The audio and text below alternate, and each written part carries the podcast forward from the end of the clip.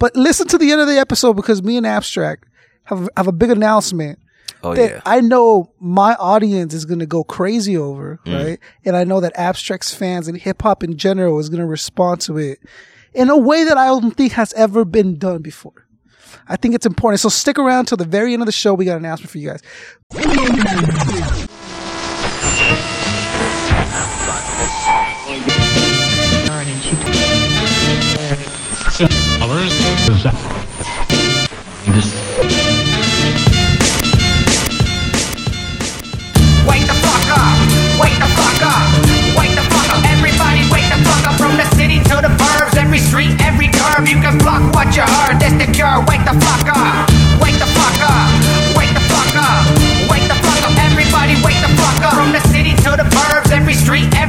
You can block what you heard. That's the cure. Wake the fuck up! Wake the fuck up!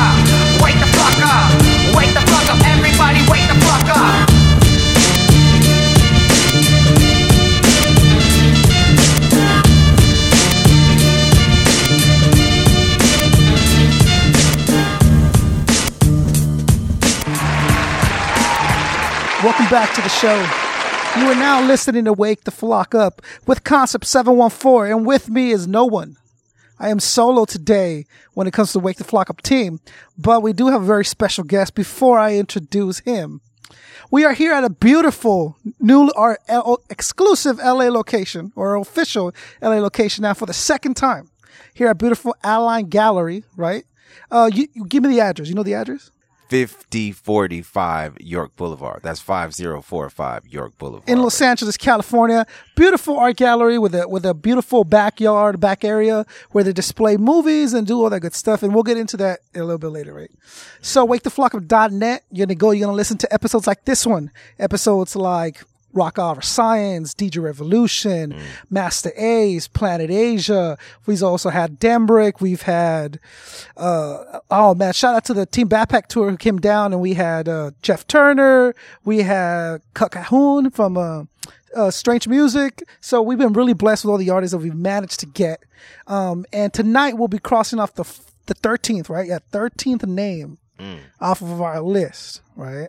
Again, I'm teasing the guest before we get there. Facebook, Instagram, and Twitter. You're gonna go check us out, like us, follow us. And the only thing we ask from you guys is that you tell a friend.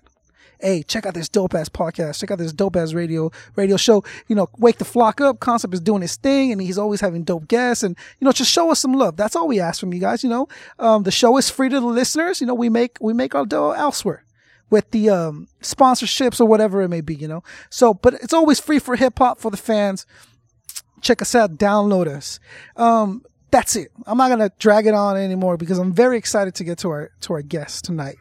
We have the one, the only, Abstract Rude is sitting here with us tonight. You're snoring. My, my Oh, intro sh- was that bad. oh. Oh, what's up?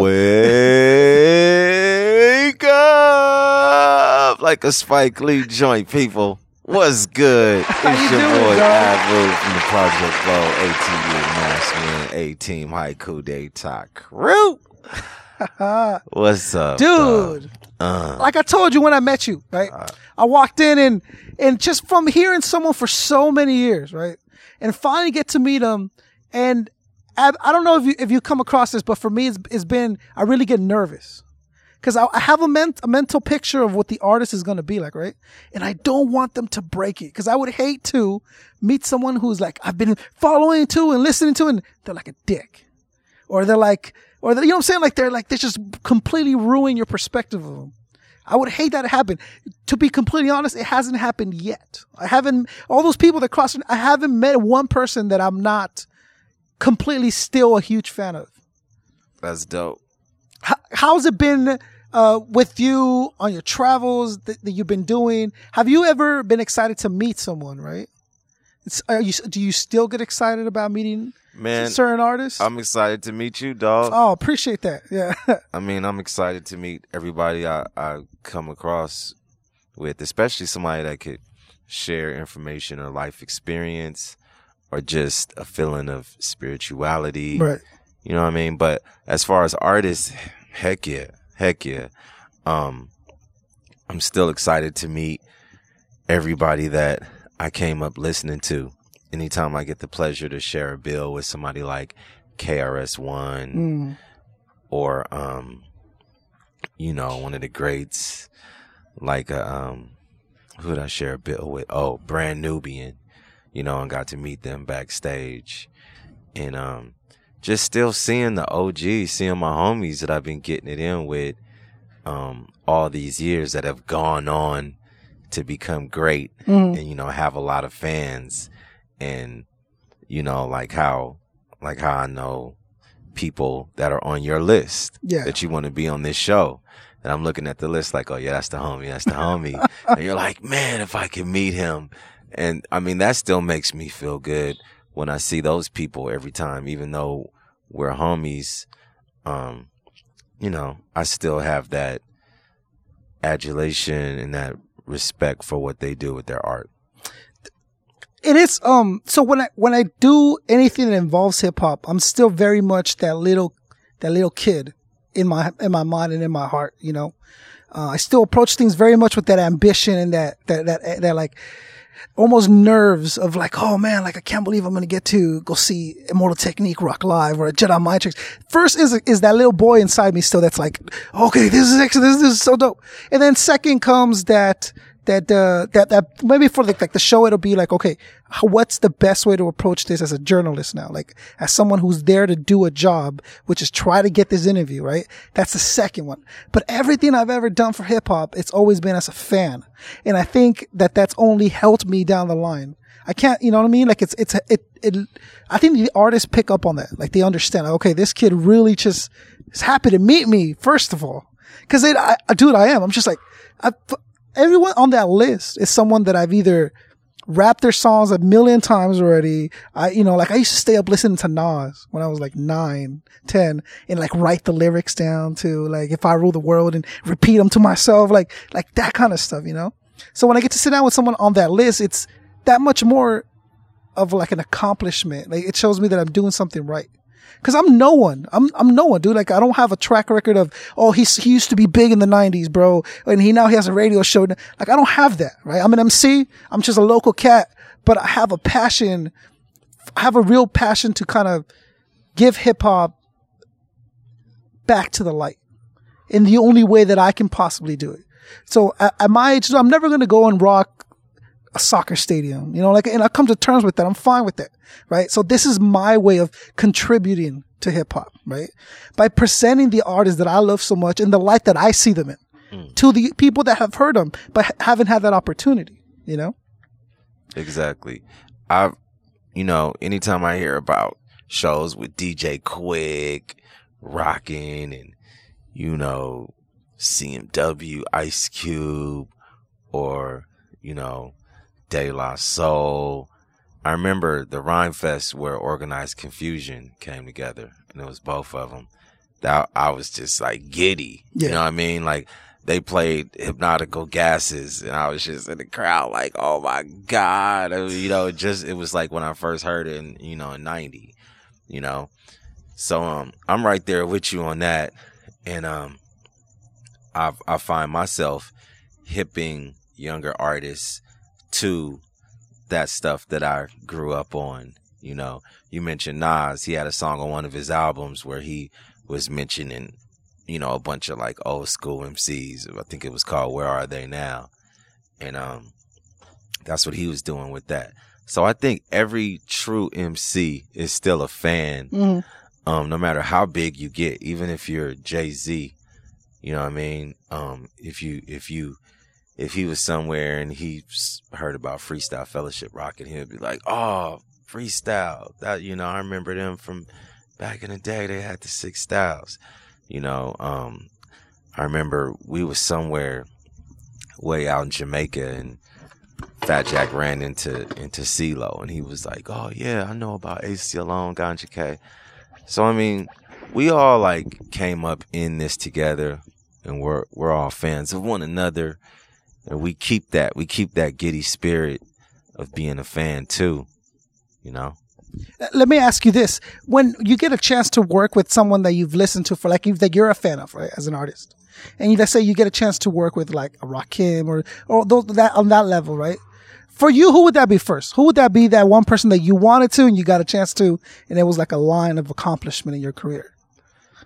Um, I would probably say, uh, I would probably say, you know, like speech from Arrested Development. Mm. He'd be the first one because he is the first one that um was incorporating, you know, a lot of the soulful stuff into the hip hop, sampling Sly and the Family Stone, interpolating it, adding in the like rap singing, um, like Lyrics Born calls the M singing, like MCN singing.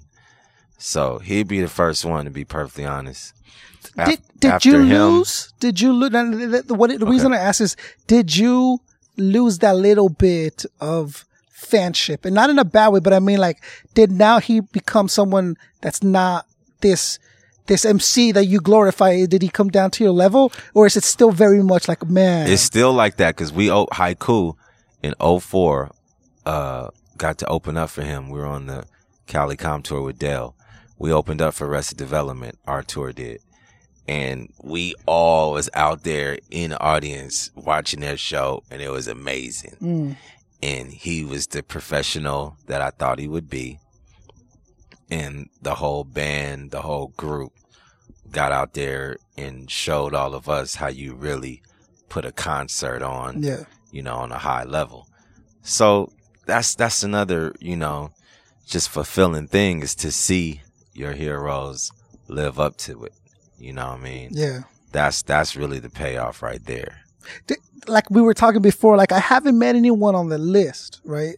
Or has crossed their name off that disappointed me meeting them, right? But when I gave the list to Raskaz, right, Mhm. and he looks at it before he crosses his name off, because everyone does it. But I'm like, hey, can you do? And I do it intentionally because I'm like, look, if there's anyone you can kind of help us out with, we'd be forever grateful, right? And it's like 99% of the time they've been like, dude, yeah, I had a great time, absolutely, why not, right? which speaks to how cool of a person they are anyways. But he looked down the list and I won't say who it is, but he looked at it, and he goes, dude, be careful talking to this cat. Cause this dude, trust me, is not who you think it is, right? And I'm looking at it and it's like one of them that has the star next to him. And I was like, dude, no way. Like really? He goes, he goes, almost, should I not talk to him? He goes, no, no, no, no. You need that experience. Talk to him. But don't come in there thinking that you're to walk away like with the same expectations once you really meet him, right? And to me, it was that's the one fear. That's really the one fear. But I think it's a risk worth taking. You know, at this age, at this age, it's fine. Like I think I could deal with that disappointment. You know, um, so it's it's really become kind of like a Russian roulette type deal. But I have to take the risk. I think you know, when you're approaching like working with these artists, right? Is that something that that crosses your mind? Are you willing to sacrifice that if that were the case, or are you just like you know what? Let's risk it and see what happens. Well, I mean, you know, I don't think about that. Mm, I just I get beats and I hear I get ideas and I write to them. I don't really think about who I could get to, you know, feature on it, hmm especially someone that's not that accessible to me. On my new album, I have a lot of people. I have some people on your list. Um, but you know, some of it was kind of deliberate, but only in the sense that we had intended to make songs before together. I kind of stay in my lane. But just to just to finish, you know, on my list after speech, I would say, you know, I did get to fulfill. I did a song with Brother J from X Clan and YZ, and that was like for me a bucket list of that was like two of the people to to you know that would be answering this question. Um, it would be dope if I got some people on Twitter have suggested me, Q-Tip, and Ab Soul. It'd be like all the abs. And I mean, obviously for me, that would be sick if, if, if that got to happen. Um, and then there's females I'd love to work. I love to, I'd love to work with Erykah Badu. I'd love to work with, um, with like Goapele, Mystic, mm. people like that who just have like beautiful voices that we could like sing some awesome Like a Jill Scott. stuff. Yeah, like a Jill Scott, and I, like I'll come in with some lows.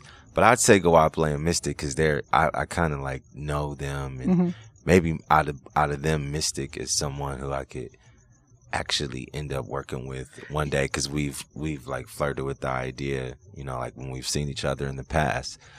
But stuff like that, um, and I've I've I've been blessed to work with a lot of dope people, a lot of dope people in my career, and um, you know, if you don't expect too much out of people, you know what I mean, from your, you know, from you, from a from a journalistic point of view, when you, and you're meeting people and want to interview them, that's one thing.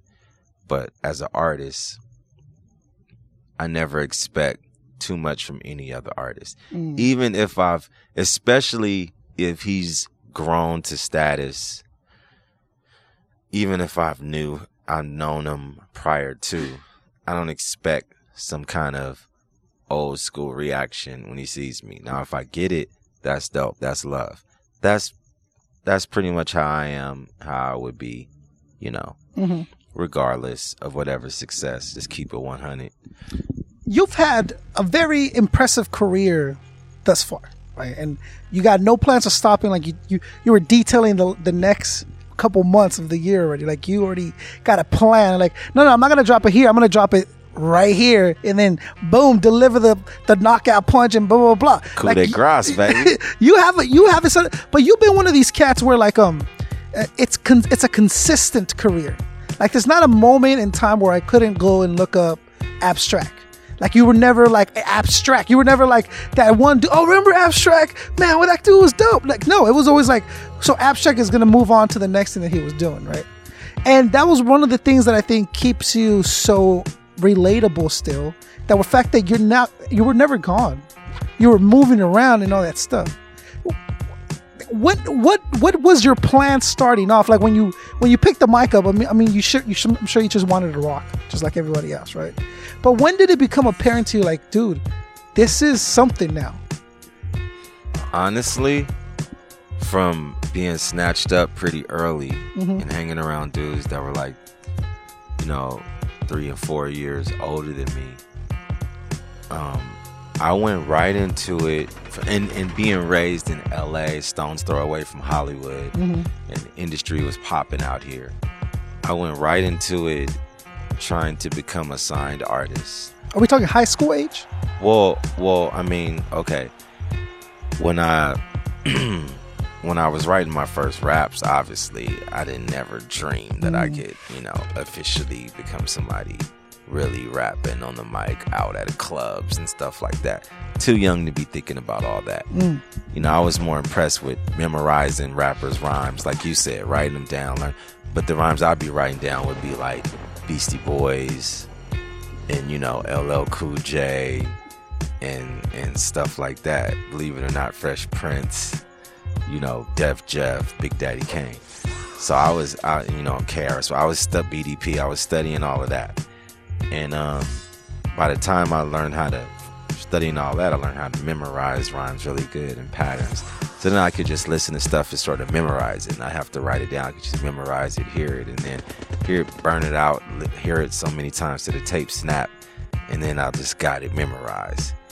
And then slowly, us going out to you know from from high school dances and things like that into actual clubs that were being made available to us at the time. Was clubs like Joshua's, Club Nouveau, and then that bled into cats turning 18 then slowly getting into like hollywood live and then unity came about. There was the good life. As there became more outlets and spots for you to go to um you you you were able to touch it a little bit more. And so for tribe unique for them it was like 18 19 but for me i was 15 16 so for them they were like yeah we could do this from a dancing perspective. We could at least be dancing for some known rappers. That was the our first goal. Then it was like well aaron ab if you rapping let's you have you out front. That way we don't have to deal with all these shady rappers. And um that that was that was what we did so that was a big just accomplishment for us just to get me rapping out front have us be atu um, big up Zulu Butterfly, Ebony Prince, Irie Lion King, DJ Fat Jack. You know, that was the click, Mass Men, So from meeting Fat Jack, from meeting the actual producer, because that's what happens. You go around the spots. We were just dancing and rapping out at a record store in Hollywood. We meet Fat Jack that way. And then through meeting him, he's like, I'm gonna make demo on y'all. So we were too dumb to even really know what that meant.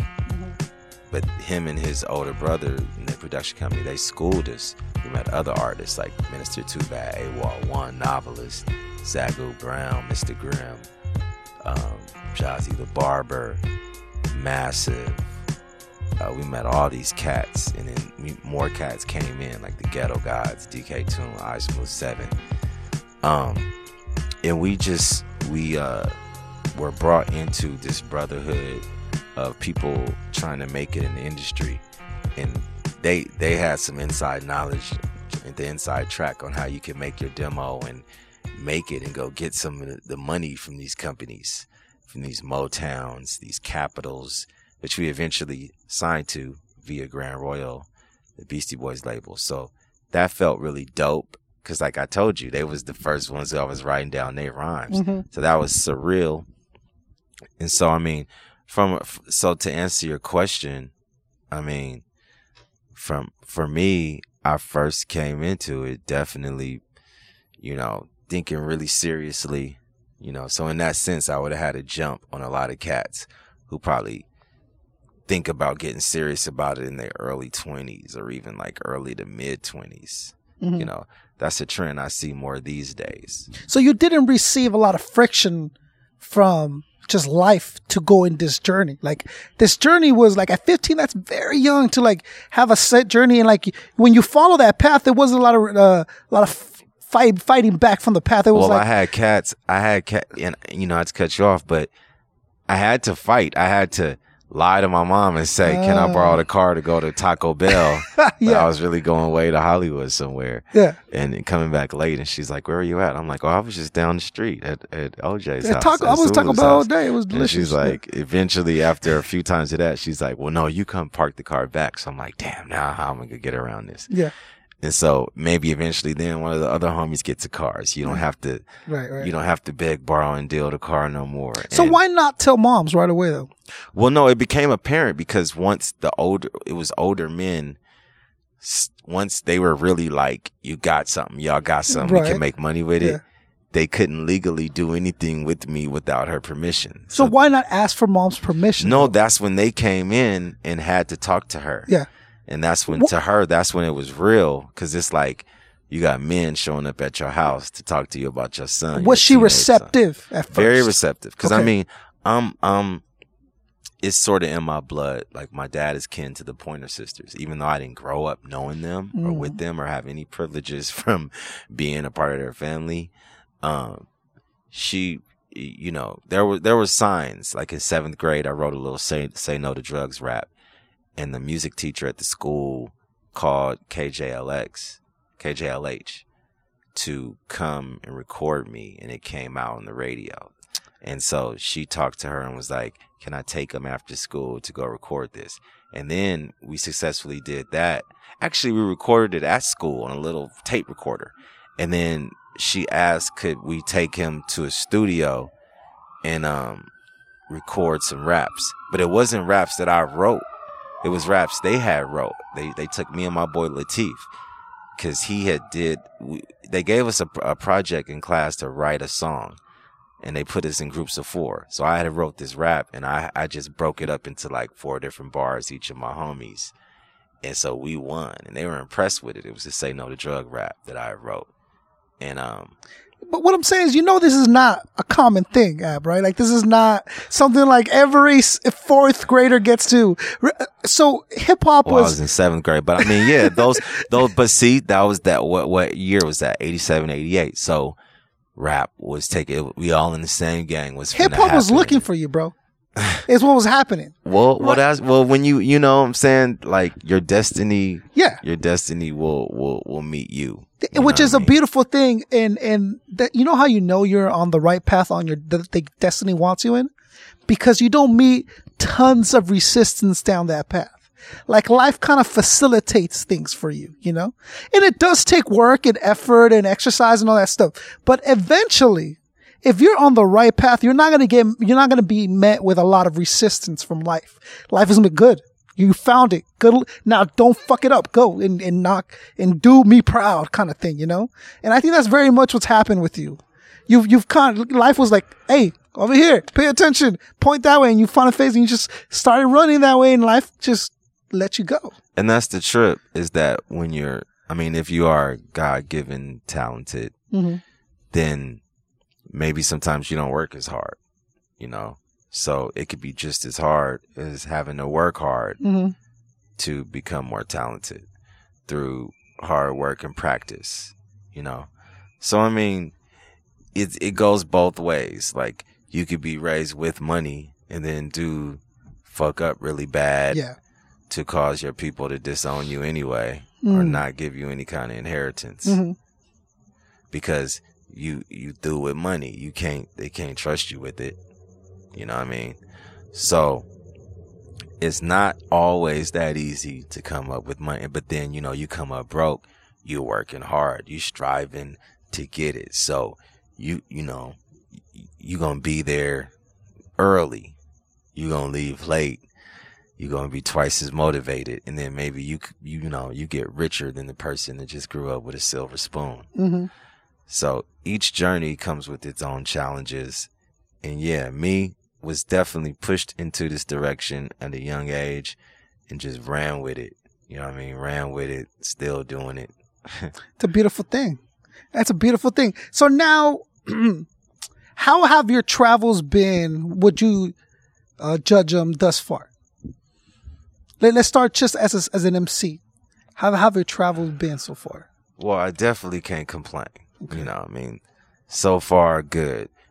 Um, perform like recorded in a lot of dope studios, performed on a lot of big stages, um, worked with a lot of well-known people, and put out a lot of music, and did a lot of those shows. You know what I mean? And like made a lot of impact, and so far so good and i'm still building on the brand and kind of like you know capitalizing off all that Mm-hmm. so to speak. Because you know it hasn't been managed in- in the best way. I'll i'll give it that. So there's been like a big volume of stuff but maybe only a portion of it was managed the right way Mm. or even put out there the right way. So a Mhm. lot of it you have to dig to find it. I googled my name and it was like 960,000 items on the internet, Yeah, which I mean that's pretty insane, right? it's pretty impressive. yeah. Like so um and I mean from my tablet, that was from my laptop. From my tablet I googled googled it and it was 596,000 like pages or some Damn. shit. So I mean that was crazy. yeah, So, you know, there's there's a heavy volume of stuff that's out there. I definitely meant all of it. I meant all of it. I meant what I said. Um and I mean that's one thing I can hang my hat on in my career is that I can look back on the material I've put out there and be proud of it. Yeah. And and I can look back and say that I meant it. Sometimes through the journey of being an artist, people cringe at hearing their stuff from 96 Mm. or from 2001 or from 2004 because they were going through stages more of growth and coming into their own and they were working really hard and channeling um, and they were following their destiny that they chose for themselves and decided that they wanted to express themselves it that way in that way. And then eventually like found themselves and on their path found a lot of people to to come along with them you know? Yeah. like like and be into them. But then they'll hate certain phases of their career. They'll they'll never want to do certain songs ever again and things like that and You don't think you suffer from that? man 98 99% of what i've Good, good. done I'm good. Nice. I stand behind 100%.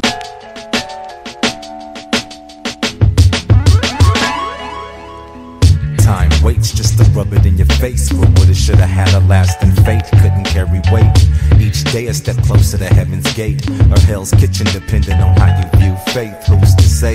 Question every move you make. The lesson learned. Truly, we only give you mistakes past the age of a quarter of a century. It's past 25, you'll be 30 in the blink of an eye. If I've learned anything, it's been fatherly wisdom, family business handed down to all of my children. Never wanted you to struggle while I'm hustling now. I was lucky to not know the pain of a motherless child. You're making me proud. I'm wondering what you're gonna be. I wanna be like you when I grow up untainted and free. So explain it to me, baby. Show your pop what to do. She said, walk slower, daddy, cause I'm following you. Grab my hand, boo. You're growing now, it won't be long. Young is growing up too fast. Your glowing smile makes home sweet home. You that money won't love me back. Money comes, then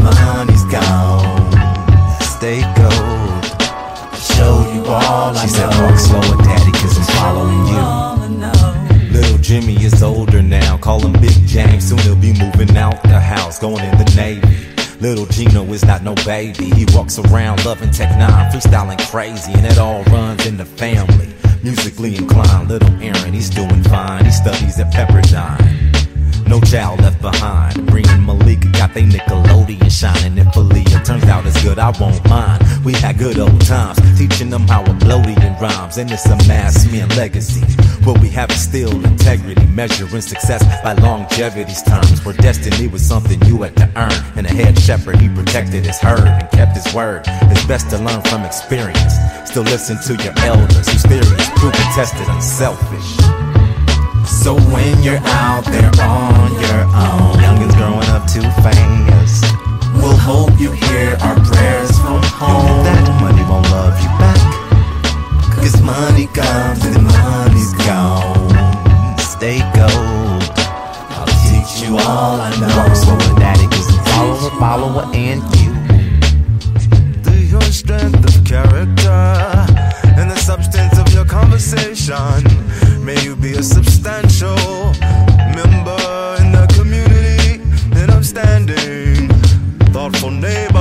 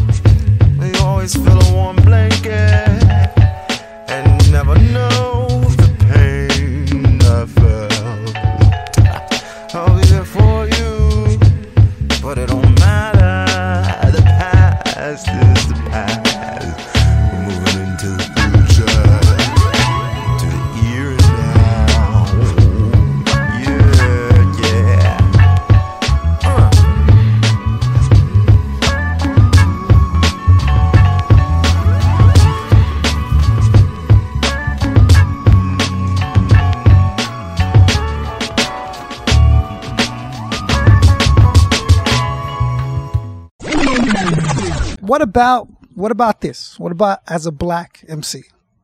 How have you have you seen that been an issue? Was it never an issue because of the majority or was it, is it now an issue? Cause uh, in the independent, right, it's a lot of, it's, the colors are white, white and black, right?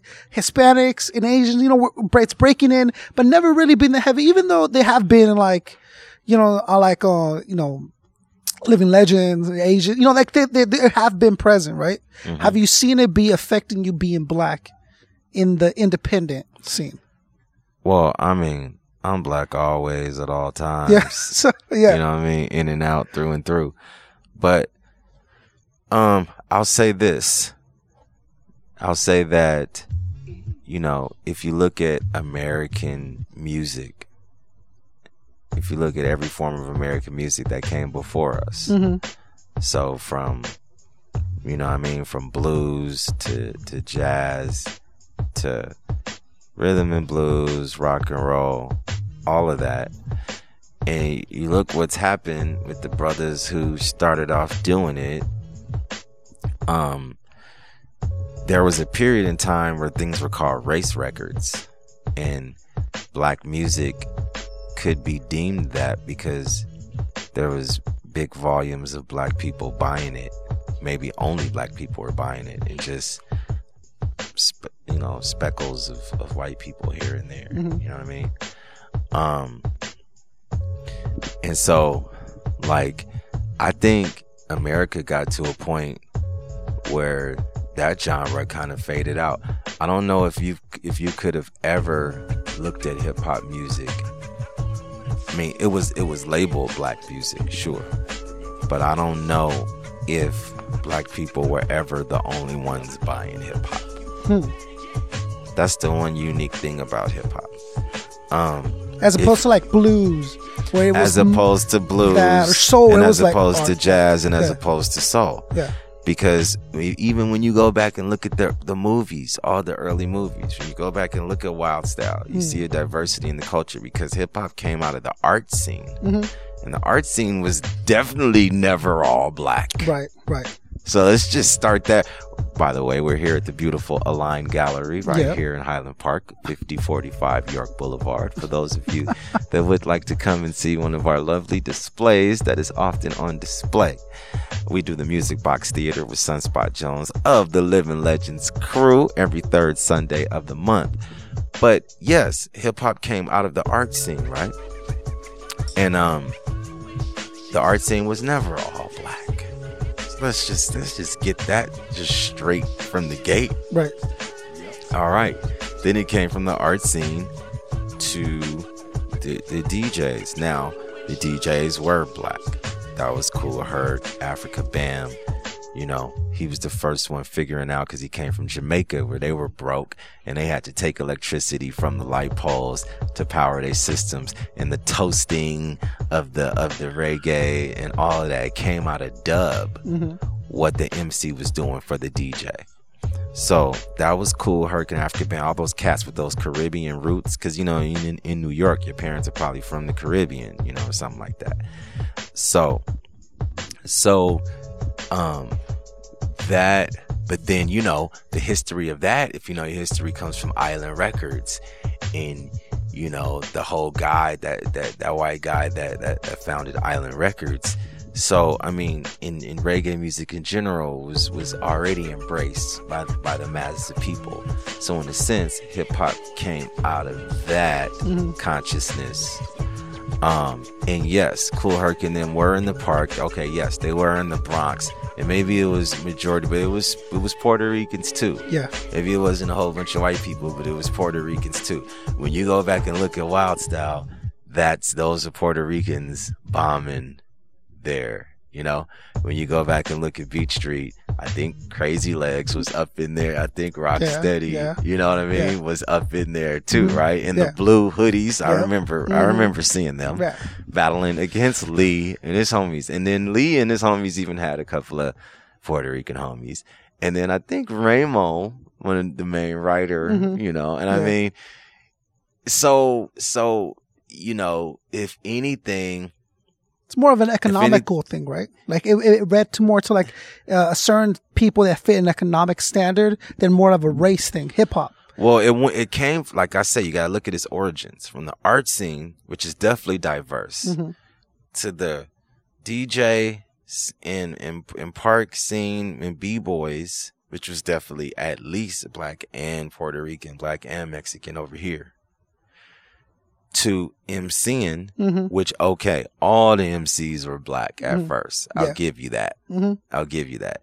At first, all the MCs were black. But see, even that you But- can debate. But even but that but you well can well debate. well at well the ones that were yeah it was you know what I'm saying it was a couple of Puerto Ricans it was a couple of Puerto Ricans too you know the that whole that whole in in, in the movie um, Wild Style yeah, that whole basketball battle Yeah. that they have yeah. right basically go back and do, do go back and look at that scene and see who's what Yeah. okay cool but I mean I'm saying Beat Street all these all these early movies um even even breaking I Mhm. mean you Yeah. know what I mean Yeah. like like like uh ozone was was freaking he he was he was something he was he was something Hispanic like the girl you know what I Mhm. mean like so hip hop more has always been more diverse yeah there was a time where it was like a bunch more black people doing it but black people are always like you know doing something and then bouncing around to the next thing. We kind of get bored just doing one thing. And then what'll happen is we'll um we we get off that like like we get off that blues and go into jazz and then white people are like damn that this blues is great. Let's just let's you know Yeah. study everything about the blue and like now they own it we're like oh we're on jazz then they get on jazz and we're like, oh, we're on rock and roll or we're on rhythm and blues. You know what I mean?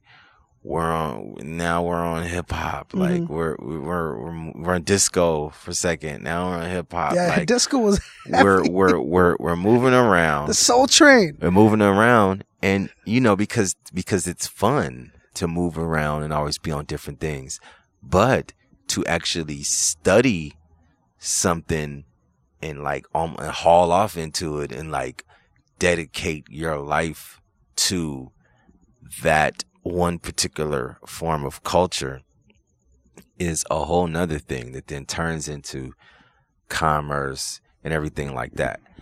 And that's probably an area where, especially on the independent tip, you know, I mean, if you're not Tech N9ne right now, Mhm. you know, not not a whole lot of brothers have have really figured out.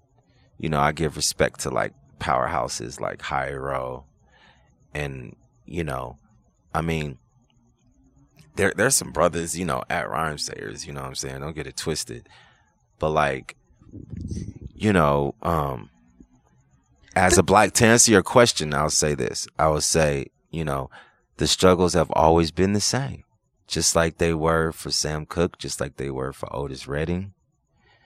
Um, you know, just like they were. I mean, Rolling Stones took Otis Redding on tour. You know, they came out here, saw him struggling. They were like, "Man, we named our band our band after one of your songs." You know, like a Rolling Stone. And they're like, they're, you know, his boy sent word to him. Uh, yeah, we want you to come over here, and it was like, cool. It it saved him. You know, it helped him. Mhm. I mean, so if you, you know, live your life as the kind of person that just shows respect to people, shows love, in general, think good things will come back to you. Your Rolodex will be fat. And not only will you know the people's number, but when they look down and see you calling or texting, they'll hit you back Boom. because you've always had that love. Yeah. So I manifest like that and I don't really spend too much time thinking about the the racial aspects because I don't really feel like I've ever just been performing for black people. Hmm. Maybe when I was inside the good life and it was like those 50 people there Yeah. or when it was packed maybe 100 people.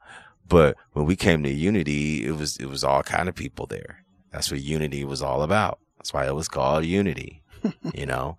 And definitely when we broke into Leimert into the Project Blow, you know, the good life was sort of Muslim ran and it had that vibe to it. Mhm. Um, like brothers gonna work it out. Yeah. Me and AC definitely made a conscious decision to make the blow feel diverse and open to everybody. No censorship and just kind of like inclusive more inclusive. We we definitely had that conscious decision. That's why the Project Blowed is what it is today. That's why there's, you know, a Dumbfoundead and an Acid Reign, uh, and a and a L scatter, you know, and a deucer, you know, and a and a Nocando, and a freaking Busdriver, you know, and a and a rhetoric Ramirez. We just we're all over the place. You Yeah. know what I'm saying? I ask because like it's been such a career that you've had that's still so continuous to like no side and end. You know what I mean? Uh, that I, I just I just needed to know if, if you've ever noticed that being a factor. Well, yeah, I mean, it's you. It's marketing. It's like look at the country. You know, black people are probably like twelve percent, and like I say, our interests move around. Mm-hmm. You know what I mean? Um, like black people in L.A. were super hyped on hip hop and stuff like that in the K Day era. Also, you know, the the free mediums of how most people, most of the masses, most of the blind masses, just get music is still the radio, and it's st- you know they still look at, at, at certain shows that are that are promoted. Um, now I mean now you got YouTube, and you know mm-hmm. people are looking all over now, so Yeah. it's it's really really you have more power than ever now. Yeah. So that's another reason. That's another reason to feel empowered and not to feel, oh, woe is me. You know what I mean? I mean, I'm- I know my music appeals to all different kind of people. I can tell by all the different kind of people that have always shown up at our shows from day one. And when we got our record deal, we got signed by white people. we mm-hmm. didn't get signed by black people. You know what I mean? I would have loved to have got signed to LaFace. I would have loved to have got signed to Def Jam. Yeah. You know what I mean? But we got our record deal from from from Grand Royal Capitol. So man, I I had love for them white people that signed me that that took a chance on us. Appreciate it. You know what I'm saying? So whatever the Beastie Boys crowd was, that little weird little vintage little 70s loving Scooby Doo loving crowd Yeah. that already AWOL already embodied and we did too. We grew up loving all that shit, skating and I was like, okay, let's let's get all them. Let's go. Like that's that's the market they got. Let's let's get it. You know, they was on the internet first. They was on all that shit. Yeah. So we benefited from being on some early projects with them. Like I, I was on a record with the Beastie Boys. It came mm-hmm. out in France, two volumes. But you know, it's not about what you did. It's about what you do. It's about how you keep forging the iron will, forging ahead, eyes ahead. How do you keep past experiences from spoiling getting into new experiences? Because like, and, and not that I, I do, I do, and I do, and we're going to, because I need to know the, the, before we jump directly into like Battleaxe right? Cause that's, that was a big, it's still a big part of my life, right? Uh, I love it. It did. I got, I got it. I got a tag cause I'm a Battleaxe warrior. I'm official and everything, right? Word up. But the reason that there is this stigma around it that it, it didn't, it, it did not end on a good note, right? And maybe it's, yeah, I don't know if you're aware of that, but there is that perspective that the way it's split up was, is very much controversial from the fans' perspective, right? Mm-hmm. So, and maybe you do, maybe we can get into some specifics of what really happened and how it went down and how, what, what did that mean for abstract?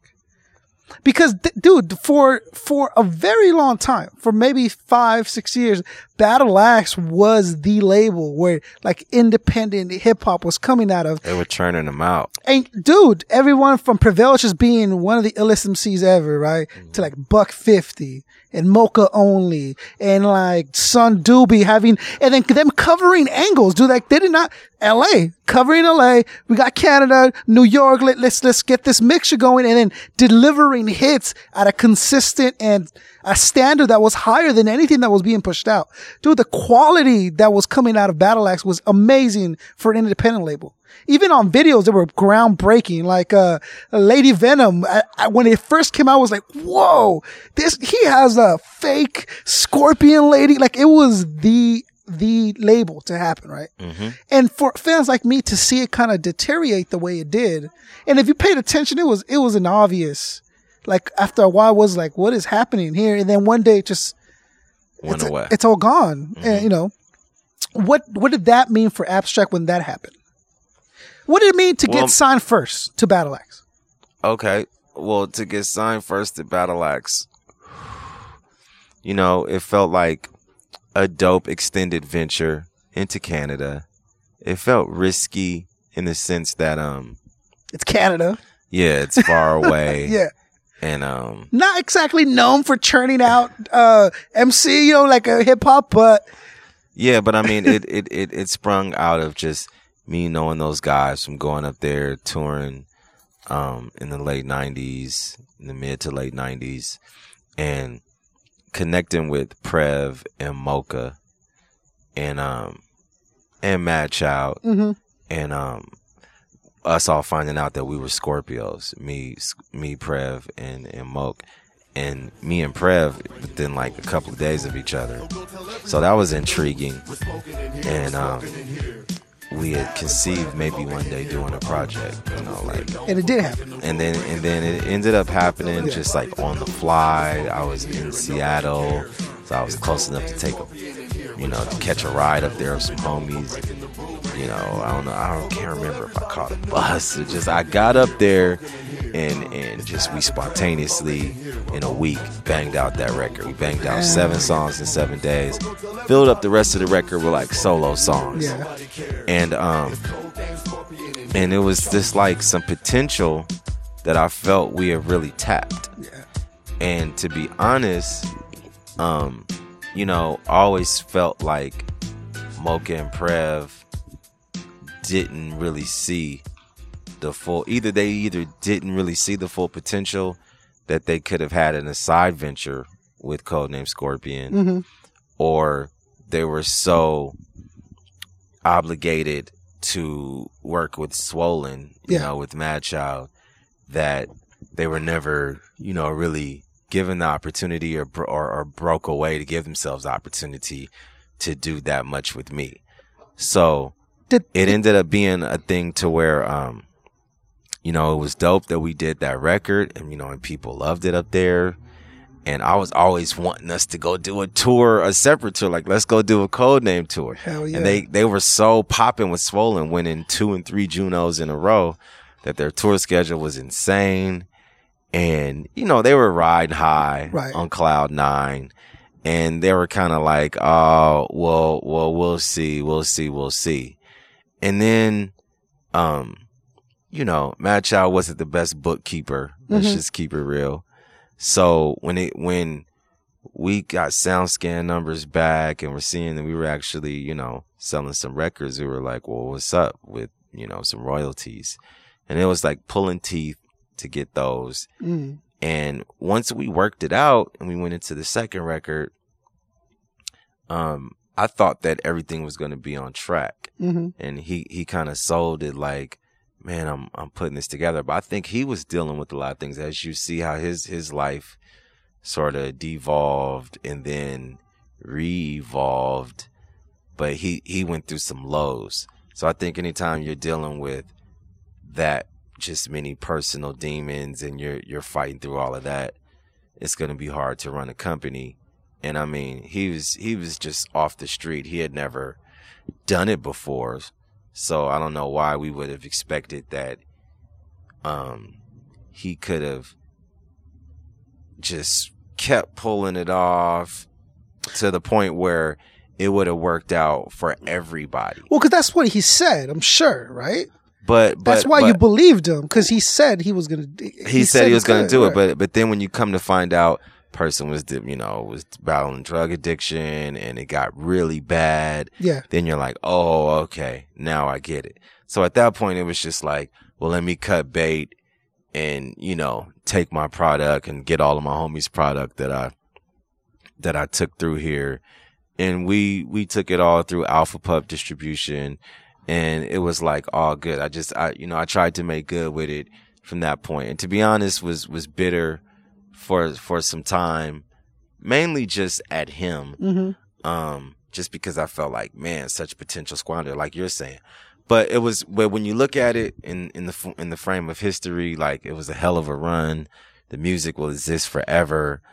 I'm going up to Canada, You know, I'm starting my Canada tour the day after tomorrow, and I'm gonna I'm gonna relive my verses on those songs at least. If if I'm in Vancouver, hopefully those guys show up. There's been times um in the years since all that that I've played up there and at least one of them will show up, you know, and we'll and we'll rock something off code name or something like that. So it's all love. I mean, we almost flirted with coming back together, um, doing a new code name Scorpion album Mm-hmm.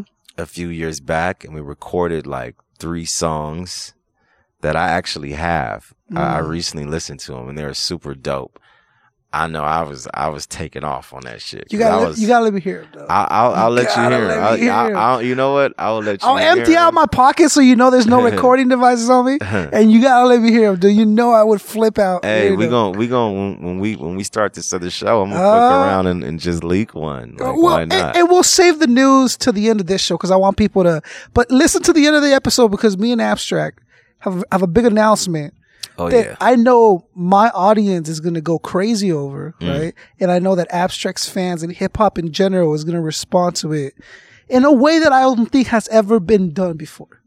I think it's important. So stick around till the very end of the show. We got an announcement for you guys. More questions because I, I gotta know. Okay, I gotta know. So, have you spoken to Mad since then? you know what?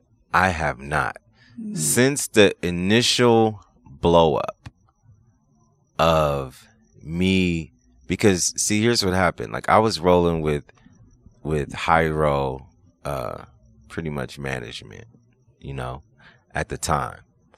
So this is circa like 03 my new album showtime is out. Paint is still selling. So i'm kind of like okay and we we we stipulate you know i got my attorney and we stipulated paperwork before we went into the next album and the paperwork we stipulated was also payment periods for accounting. And mind you, this was spread out. This was like Yeah. you got three months within six months, like you know what I mean. And then we we'd wait three months past that, and you're still not even contacting us. And we're like, well, man, we can see that we've sold some more units, so. Mhm. Can we, you know, that that little that little like Did it ever get to a legal point where you wanted to take well, legal action? Well, it was like this. It was like this. I had already, you know, I had paid my attorney, got him to negotiate the deal for me, and it was pretty much like he still wasn't honoring the contract. Damn. So what can you do at that point? I mean, the money you're suing for isn't that much, four to ten thousand dollars. But that could actually help your life. You Right. know, down here in LA, the cost of living is kind of high, Yeah. right? And Four to ten for an independent artist is means a lot. means and, a lot. And I'm sure you're not just talking about the financial things. Also, the hey, I worked. Where's my The money? principalities the princip- involved, it's- Smokey. It's yeah. principalities involved in this. So I find it hard to believe. Not, not, I'm not saying you're lying, but I find it hard to understand that now him living in LA for the last couple of years, you haven't ran into each other. There hasn't been like a like a like hey well he was here just not that long ago or you know now i'm sure you haven't been trying to avoid him or or has it been just because you know what man i don't want to deal with it i don't want to revisit that Well, you know what? I haven't got booked at any shows that he's been on, Mhm. and he has, and vice versa. And mutual I, I, acquaintances I actually reached that. Like we we were talking via like uh, a close friend of mine up there in Canada. yeah. Um a booking agent homie.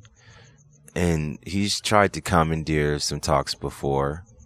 And um you know i've i've like spoken my piece or whatever like in emails or whatever. But you know there was that principality point i'm just saying back in the day where i was like you know what i mean? Yeah. Where i was like if you don't have my money or my bud mm. I'm gonna come over there. And you know what I mean? Like You're playing with my emotions type there, shit. There, there was that point right and you know i felt i felt like man after the lawyer and everything because then at that point i'm like well then why have you even got the lawyer you know and then i'm like of course get a lawyer you know it's fundamental but i'm just like okay so basically you're just telling me you just don't give a mad fuck like mad child don't give a mad fuck about me is how it felt but i don't want to come off like i'm crying about shit that happened years ago because there's certain statute of limitations on on certain shit.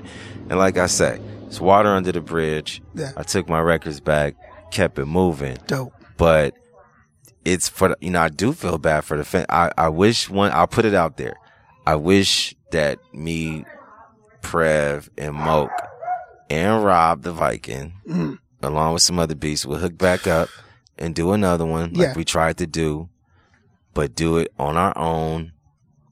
And if it's somebody out there that wants to fuck with it, you know what I'm saying? Get with us and we can, we can put this shit together and come hard like how Slaughterhouse did or like how when El-P and, and, and, and, and Killer Mike just got together. Yeah. Like we, we can come back and really like do this shit hard, a little bit of budget behind it where we can just record it the right way, mix it really fat and, and have some tight videos for it. And we go on a fucking world tour. Mm-hmm. And I think now would be the perfect time and the fans would eat it up. I just dropped my solo record. I, I heard Prev was, Mo- Moka's always doing new stuff. Moka has be has to be one of the most Prolific. prolific. I mean, the albums that he attained in like three years, like the albums that he put, it's got to be it, to to the date he has now. It, there has to be some kind of world record. Like there has to be like a Guinness record of like Moka Only the the world's most albums ever made in a career or something like that, right? never lie. he will put out an album a week. It is insane. Sometimes. It is insane. So, uh, before I ask like the obvious question, which would be, um, why not through rhymes, through Rhymesayers, right? I need to know how that came about. So Moka Moka has now left Battleaxe. The adventure's gone, and then for for a while you were you were re- you were independent, solo, unsigned, if I understand correctly, right? Yeah, yeah, When sort of. when did it come up to like uh, like Slug had interest in you? Well, actually, I was never unsigned. I I I was working with Battleaxe, Mm-hmm. and on that tour for that Showtime record, I get to Minneapolis, and that's when Rhymesayers got at me. Because from a retail perspective, they could tell that shit was going haywire up there. Mm. They're like, first of all, But that's a very young Slug, though. I mean, as a record, as a Slug record really label head. Slug really had nothing to do with it. I'm sure Sad- Siddiq is the is the head A and Mm-hmm. Yeah. Mm-hmm. R and kind of like visionary for for what they're the projects that they're bringing to the table Mm-hmm. up there. Um, Siddiq. Yeah. So he was the one that I was dealing with, right? He's the one that pulled that approached me and first asked me had I ever heard of Vitamin. First, he's he was like, "What's going on with Battle Axe?" Yeah. and just just sort of just asking me like, because they could tell from a retail perspective, like I said, that things weren't right. Did you know Siddiq? How you met Siddiq? Was there?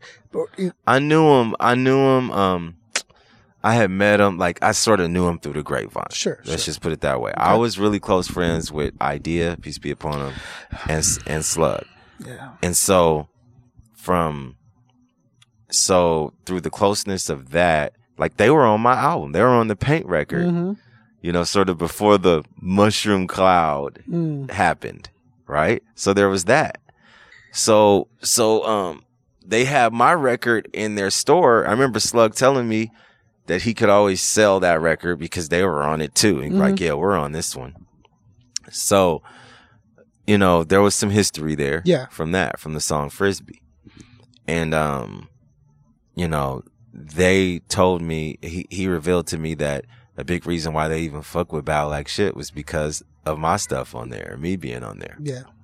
You know, and they're like, maybe a couple other things, but you know? Mhm. And then they're like, we got the single three to four months after the album came out, and then we still haven't even seen the video. Mm. So they were like, They did the math. they did the math and they were like, they're not valuing him and we'd rather have him Right. straight up. Mhm. So then he hit me to the whole vitamin D idea. That was their idea to, to come in and have vitamin D do production, which at first I was like, eh, but then I heard the stuff. I was like, okay, figured it was something I could knock out really quick and then move on to another ATU record. As it stood, that shit took forever because scheduling. He's in Seattle. I'm in LA. I'm still trying to tour to make money to live.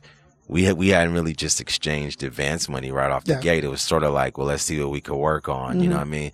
So you're trying to Fill like, it out. You're trying to keep a stiff upper lip But like I I was, you know, I'm not getting my royalties from Battleaxe, so I'm I'm still having to be out there grinding. You know, this is L.A. So uh, eventually, after about a six month period, um, I had all these songs written in Vita's Beats, and then we went up and just started recording. So 05, 06, 07 ended up just being this three years spaced out process of me going up there so that we could basically say that we did the record together and so that it could feel organic. And in the end, it got delayed and coming out in 08 when I went on tour with Atmosphere and Brother Ali. I did probably a hundred shows with both of them. And then we missed putting the record out because like just complications happened with the single. Vita ended up selling the beat. We picked a Redman and that set everything back. We came up with different plans. But I said, I'm not going to quit. I'm not going to get frustrated. I'm going to see this thing through. So by Cinco de Mayo 09, it came out. I was happy it came out. We had a proper little viral campaign to go with videos we had. So I saw it all the way through and definitely got some Midwest exposure and, you know, still cool with those guys. Like Slug and Ali are on my record. Blueprint, Psalm 1, Musab are on my mm. record. So Heavyweight. you never know. I mean, maybe down the line I'll end up doing another record with them.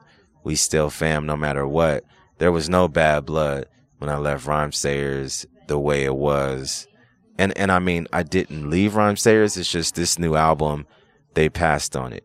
I mean, I didn't like I didn't We like, sent I- them for that. I, I, I, I've, I've hit Sadiq up with it, you know, I sent it to him, but I didn't send him once, once it got to the point where I felt like, okay, he's not so into it. I just was like, okay, I'm to do this one. I'm to do this one for me. And, you know, Daddy Kev had been building with me like you need to, you know, build on your own label anyway. So it just felt really right to like step out on my own on this one Yeah. and um this one took a while. I mean, I started in like 2011 to be honest. Wow. And just sessions here and there. I wanted it to be a feel record. So everything had to feel right, you know, and the vibes had to feel right in the studio. And I didn't try to bite off more than I could chew just because I had a session. If I didn't finish the song, oh well, I'll come back and finish it. And I freestyled a lot of the stuff and listened back and then was like, oh, I like that part. Okay, punch me in right here. Mm. And then freestyled from there. And, you know, I got witnesses to all this stuff. Like my boy Raw's Ill Remedy, Biz One, they were right there with me, kind of musing through it with me. And, um, just, and I was building up the, the label, Keep the Feel, which we always had as an imprint, but just to do sort of like digital reissues, like mm-hmm. the paint, the mm-hmm. showtime and all that mm-hmm. stuff that was on Battleaxe. And yeah, once Daddy Kev just put that idea in my head, like you need to be out here trying to develop some of this young talent. Sure, you're a legacy artist. You're, you're, and he said that. He told me that he's like, you're a legacy artist. I'm like, hmm. So it was like, keep the feel, legacy of hip hop soul is the name of my new record. And just to like put it out there like that, it's the name of the label. It's the movement. Um, and it's always been. Fat Jack said it on our first record, Move Pieces. He said, we don't say keep the real, keep it real. We say keep the feel. Mm. So it is as it was, as it always shall be with me. And, um, you know, I'm, I'm to a point with the Battleaxe thing. I told, you know, I told you some details. I mean, you asked and it's the truth, Yeah. but I'm, I'm good with it. I mean, even like, like Madchild had, you know, I mean, for the most part, you could just say it. I mean, he's been ducking me and I don't know why, cause I ain't like the big bad wolf, but I guess that's a testimony of how, you know, just like heated things got at a certain point over business. But it's business, never personal in the end. And I, I got love. Hopefully me, Prev, Mad, and Rob, like I say, could reconvene one day, make the, make the code name two. And as far as Rhymesayers goes, be looking out for, uh, a video I'm gonna be dropping later this year with me, Slug, and Brother Ali uh, for the song called The Solution Yeah. off my new album. So, man, keeping it moving. You know what I mean? Just like I'm the ambassador of independent hip hop. You know, um, I got I got I got heads and all the crews. I you know I stay cool with with all the crews, and I have all through the years. The legends, the high roads, the Quannums, and that speaks to to your personality and it speaks to your character i think where you're allowed to do because that's not that that's not always looked upon in a good light that fact that you're you kind of mingle in all these crews all the time you know especially in hip hop it's real like well are you with them or are you with me what's happening bro? no but Right, you, right. but you build this this kind of persona and character around you where people are like dude abs is gonna do abs and he's gonna do it the way he's gonna do it and of course we'd be more than happy to have you on and do and do project and do this and do that and, and we'll be please you know we'd be happy to be included in that list you know um and th- again that's why it's been such a pleasure to like see you grow as an artist, to like follow your career and be able to boom, boom, boom. And oh, the oldest thing on here is two months, bro. Like he has not forgotten. He has not let out. Boom, there it is. You know what I'm saying? So, uh, when I started doing when I, dude, so I spent a lot of time on YouTube and looking at stuff, and I'm just so happy to see, like, you're happy to see artists that you, that grew up with you, because you follow them doing good, and you're like, yes, that's what's up. I saw, I heard an Akrobatik song on a, a UFC uh, video game, and when I heard it, uh, acrobat, I was like, whoa, shit, Akrobatik. You know? I heard that too. Yeah.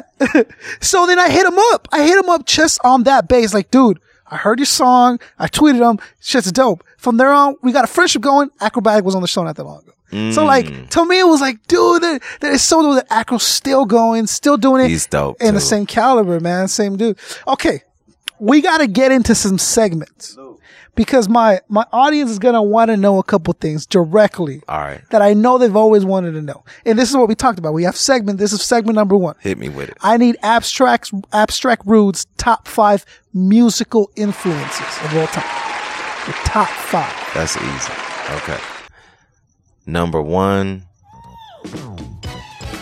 Michael Jackson. Mm. Number two, Jimi Hendrix. Mm. Number three, I would say Prince. I would definitely say Prince. We geeked out on Prince. Just he's just a musical genius. Now, number four, I would say Bob Marley. That's when I first heard Bob Marley. That just, you know, I fell in love with reggae and just wanted to have locks and connect with everything he was doing. And believe it or not, number five, I'm gonna go with Jim Morrison No, nice. just because when I saw the doors, that was like that was breaking free. That was breaking free. yeah. Um, yeah, let me hit that when y'all can. It's the that was of- that was that was breaking free. Like Fat Jack showed me, Yeah. showed me um the doors, you know, and um that was definitely like the last piece because I was already sort of like on some shit like that, Mm-hmm. And and I was like, wow, and just to see him as just a vocalist. He was he didn't have an instrument. He was just out there in front like a vocalist. You know what I'm saying? And uh, here, I'll give it back to you. But yeah, those five, and I mean, I start with Michael Jackson because the dancing, the Jackson vibe, the singing, the whole package, everything, just the showmanship. And then, you know, second, Jimi Hendrix. Or Jimi Hendrix, Jimi Hendrix, Hendrix, yeah. because when we when we ran into him, we tried to imitate. You know, Zulu tried to imitate every movement he made. We listened to his music and danced to his music. Still, still so dances, much. right?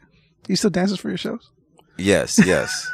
Dude, still on that. Dude, it's such a beautiful thing to see him kind of groove to your lyrics too, dog. Like I've seen, I've seen many a abstract show. I saw one of the events you did with, you had Murs, I believe. You had Slug, you in LA somewhere. I don't remember where. Wow. In a theater somewhere. Oh, okay. That was probably a basement record show then. I The was Grand there. Theater. uh, yeah, I was there with a date. Right? This is before I met my wife. I was there with a date, and she, I'm like, look, I got some tickets. Let's go see it. She's like, yeah. And that, uh, man, just seeing him groove to your dancing, like he was like so into it, like he's just vibing. It was like such a beautiful thing to see that vibe happen. I'm like, you don't see that, I told her. You don't see that. That's what I'm talking about. That's why we're here for this kind of stuff. So see, and then I mean, so yeah, Michael Jackson, Yeah. Prince, Jimi Hendrix inspired a lot of that, and um, yeah, and then so after that, Bob Marley was definitely where we got our our reggae and just like dread influence. Then we got deeper into it as far as all the Wailers, and and then we found, you know, Lee Scratch Perry, Jimmy Cliff, Bigger They Are Harder They Fall, the movie Rockers and just dug deeper and deeper Israel vibrations, culture, you know what I mean? And um, it just got to a point, Steel Pulse, and we were just like, oh man, we are feeling this culture and everything that they are about. And the doors fit right in. They were then right the, there. the doors was that piece that so all those first four Yeah. was before we met Fat Jack. Mm. That's that's sort of what I was on, and you know, I would say I would say Motown in general, just all of Motown. I look at Michael Jackson as separate, but all of Motown would have could have been considered a fifth prior to meeting Fat Jack. Then after meeting Fat Jack, and he hit me to the doors and Jim Morrison, it was just like, wow, okay, yep. That was that final piece of abstraction and tuning into just like the feelings that you get from the music and just like the journey that you could let yourself go on. Um, yeah, albeit drug induced or not. but, but, you know, even though I wasn't like on all the drugs, I still tuned into the energy. the, the energy, like of what he was coming with. so your top five are good. I like your top five. That's, you, that's my top five music. you know what's more interesting to me than your top five though? What's that? Your bottom five. Because your bottom five would give me and let me know what standard you hold your music to. You know what I'm saying? So I need abstract rudes, bottom five, just like, dude, dirt my girt five. Mm, my bottom five. Okay. Well, if you're gonna keep it like that, I would say my bottom five would be. And when you say bottom five, you just mean like, you know, like who's towards the bottom of the list? Like that, right? Yeah, yeah, yeah. Who's towards the bottom of the list? In your opinion. okay, okay, in my opinion. Well, I mean, you know, I'll give it up. I'll give it up for Freestyle Fellowship in general, and and and that includes the urban. I mean, uh, Underground Railroad, because they they brought me to wanting to explore more jazz. Whoa, whoa, whoa, hold on. Uh, because the audience has a very direct perspective of what the bottom five is, and I don't want them to be any mixture. So your bottom Okay. five would be like your like dirt, your you what you consider to be junk, dirt. Oh, what I consider bueno. to be junk. Yeah, Oh, my yeah. I don't bad. want to be like, oh I yeah, Project meant- Blow, and be like, whoa, I whoa. thought you meant I thought you meant like took closer down more No, like no, because no. those top five set the mold and then there's other ones then that then come in and they I added need, other like- things. But okay, You're okay, you're okay. garbage. Oh, garbage. You're All right. garbage. Okay. Um. Okay. My worst bottom five, and let me really think about this. And I ask everyone. I swear, I'm not putting you on the spot or nothing. Okay, I understand. I understand. Um, I'm gonna say, damn, it's hard to just think about blasting somebody like that. It's just in your opinion. You know what I'm saying? That You're just not like uh like Wax said it very well. He goes, "Look, I'm just not feeling them. I just don't. I don't get it. I don't get it. Who don't you get? Abstract rude. All right. Um. Damn. See, I, I try not to pay attention to who I don't get. but um, I was not the biggest fan of, let's say. Oh man, this is a hard question for me, man. Fuck, you're making me. I have to like put some thought into this. I'm like, thinking too much about what I'm gonna say and who I'm gonna possibly diss. I'm trying to think of names that like will be easy to say. And that I won't have any repercussions to it. You mean? I won't have I any think- repercussions. Oh, you'll I take mean- them, dog. I mean, okay. I remember not being the hugest fan of just all the PlayStation sort of rap when it came out. I don't want, man. You put me on the spot. This, this, this is a hard question. Like, does everybody answer this? Everyone, everybody. or or you don't. It's okay, okay, you, okay, Like, okay. I got a bottom five. Listen. I got a bottom five. There we go. Number You one, way around. Let's number one, Tim Dog. Fuck Tim Dog. Tim Dog was dissing Compton, Yeah. and he never even made nothing tight. hmm So Tim Dog was whack to me.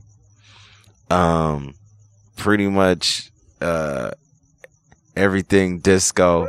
I was glad when they when they when when, when the that football game did the the the kill disco thing at halftime, and everybody got in free that or for a dollar that brought a disco record, and they put them all in the middle of the field and just blew all them shits up. so I mean, anything. So disco, anything disco. anything disco All right. um you could just you could just throw that out let's see honestly um i wasn't the biggest fan of all that like you know all that like Hubert rap shit you know, like like um you know, like I got the power, you know what I mean, and that that type shit. It was like cool, but when that would come on, I was like, uh, Like the Dream Team type shit. yeah, CC and the Music Factory, you know, Us3, you know, that type of rap. I was never really feeling. I was always like, oh, let's go on to the next video. Mm-mm. So so I'll, I'll I'll throw that whole like genre. Though I'm not gonna diss PM Dawn. I actually thought PM Dawn was dope Yeah. because I actually thought PM Dawn has some technique. We actually had just talked about PM Dawn uh, yesterday. There was a lot of controversy around PM Dawn yesterday because uh, uh, Pigeon John brought him up. And listen to the episode, people. You know what I'm talking about. Yeah, I mean, I'm not gonna dis, I'm not gonna dis PM Dawn. I'm not gonna dis Vanilla Ice. Yeah, those two are those two are very easy to throw out. Uh, I'm not gonna throw them out. Um, yeah, man. I think I said five. That's I- good enough. I threw I threw five in there, man. Shit, making me diss people is hard. Dog, like, I mean, you know what? But I'll say this: for the most part, turn on what Power 106 is playing for for most of the day, and I don't like a lot of it. Mm, You know what I mean? It's Yeah. it's but it's a shame at this point. yeah, I don't I don't like a lot of it and just the the intent behind it and just the fact that they're only playing this handful of Yeah. that. It would be cool if they spaced it out and threw some other stuff in there, kind of like when you listen to the radio in Europe, you're listening to the radio in the UK. You know, it's um it's a lot more diverse Mm. and um, it's crazy. We'll we'll get more spins places away from America, but I guess it's because you know we're exotic or whatever. But then DJs will tell us, you know, our shit doesn't bump, but then we'll get playing clubs, you know, somewhere else. So Mhm. just different strokes for different Yeah, folks. it's not as available over there, you know, it's as it is here. In LA, you can go 20 different shows on 20 different nights and it's blah, blah, blah. In Australia, you can't do that. So that's when, that's why they still hold it so dear and they love it and they support it. And it is, the merch is crazy. You know, that's why, you know. Dude, that's what's up. I'm with it.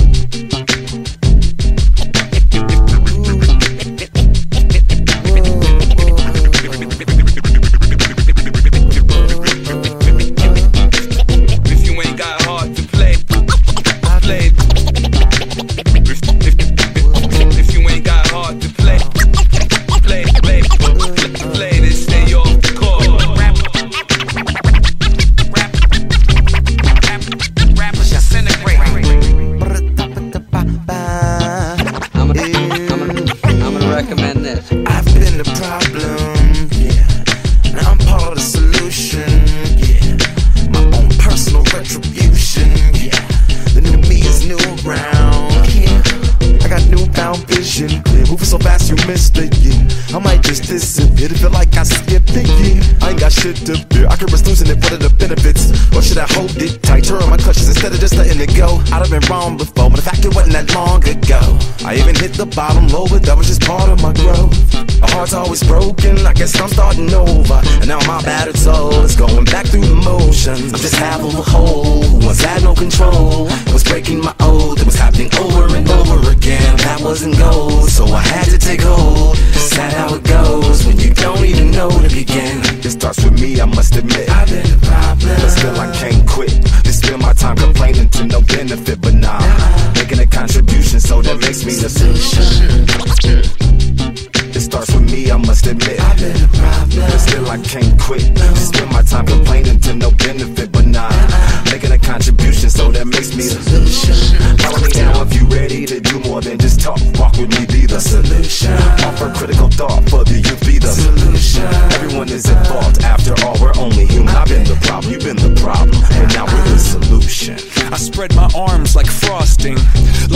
phoenix wing around its offspring. Soda pop sings songs of optimism. 1972, caught the rhythm of a heartbeat. Lost the change in a car seat, aiming at the mirror, but still blames the party. As if everybody's listening wrong. It's the vision I've drawn of this impossible mission I'm on. I ain't like the rest of the scene. I'm not swimming in a stream of synthetic wet dreams. No, I work hard, keep everything clean, cause the needle still stings when the pendulum swings. Yes, I'm trying to do my best. I'm not the best though. I do it to my death. I'll never let go. A student of the revolution. We put the salute in the solution. It starts with me, I must admit. I've been a problem, but still I can't quit. Just spend my time complaining to no benefit, but nah. Making a contribution, so that makes me the solution. Starts with me, I must admit. I've been a problem, but still I can't quit. Just spend my time complaining to no benefit, but nah. Making a contribution, so that makes me uh-huh. solution. I was raised on the doctrine of the honorable Elijah Muhammad. Do what you gotta do to be profitable. Ain't nobody stopping you, but ain't nobody trying to plant your seeds and water too. Unless you're cool with starving, who gotta harvest that garden? You. Meaning me, it became easy to see. I'm the one, gotta put my life the way I'm supposed to be. And it might seem kinda cliche, but hey, truth be that way. Those that don't know need to hear, so those that do know need to say.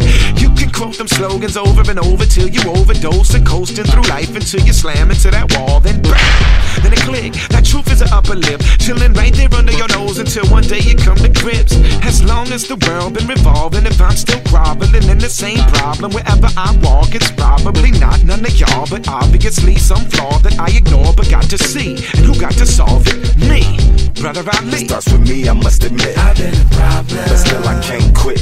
Just spend my time complaining to no benefit, but nah.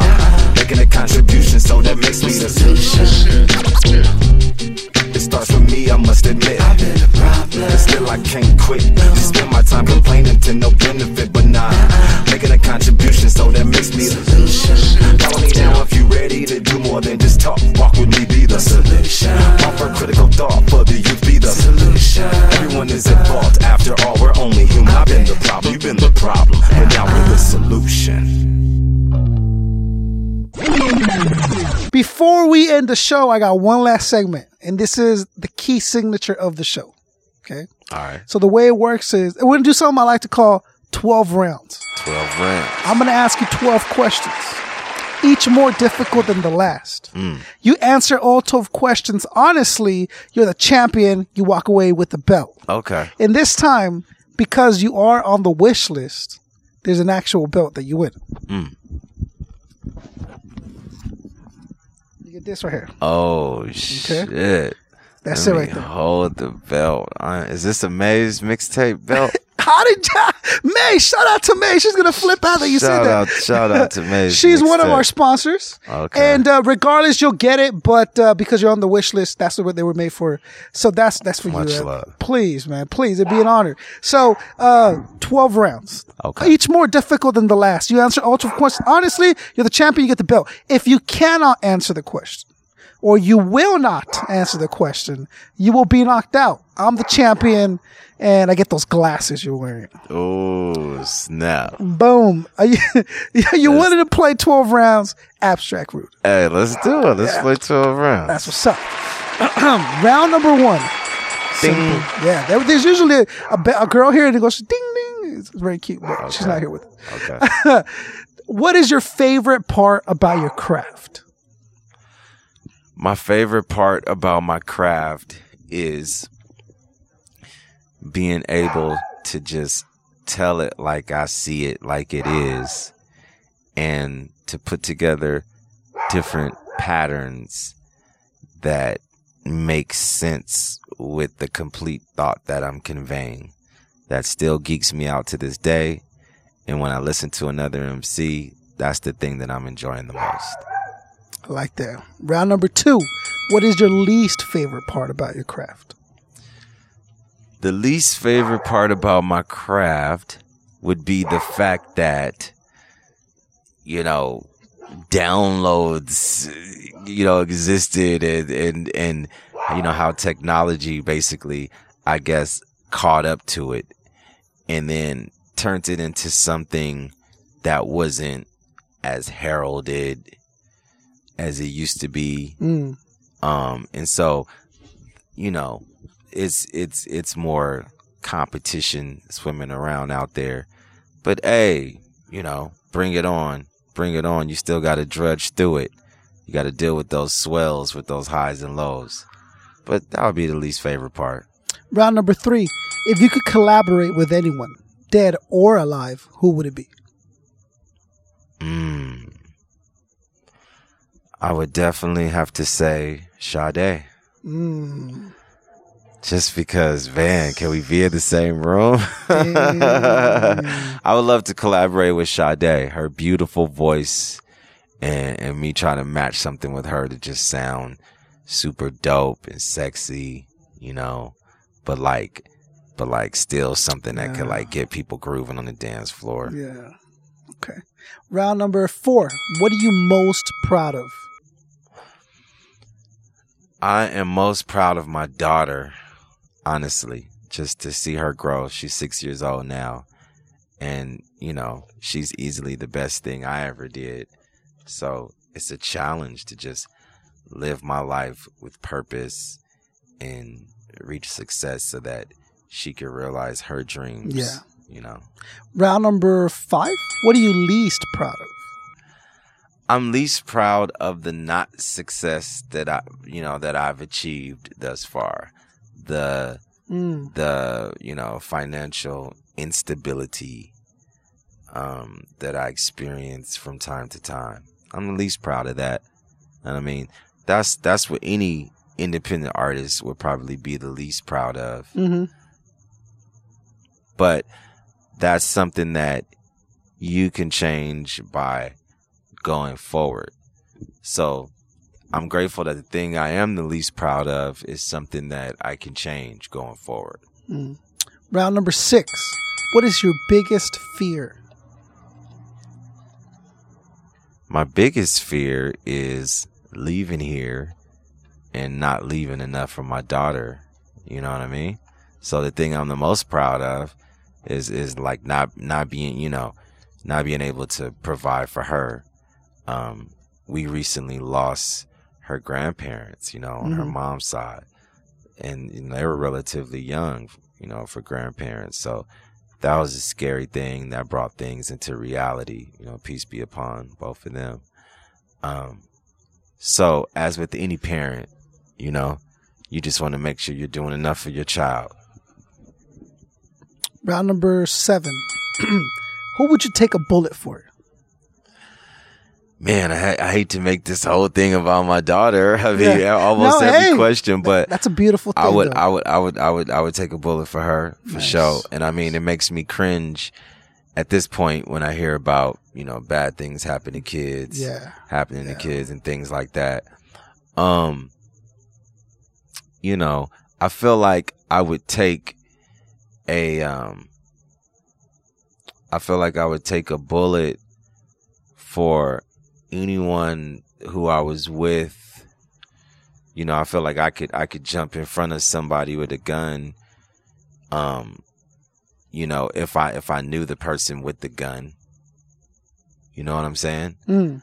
So like if I if I really knew the person with the gun, and it's happened before, I feel like so in a sense I feel like I could take a bullet from them because I don't think they could shoot me. So I'm not afraid to jump in front of that gun. Mm. So that's that's just like taking a bullet. But you know, but as far as really thinking about that bullet piercing my skin, Yeah.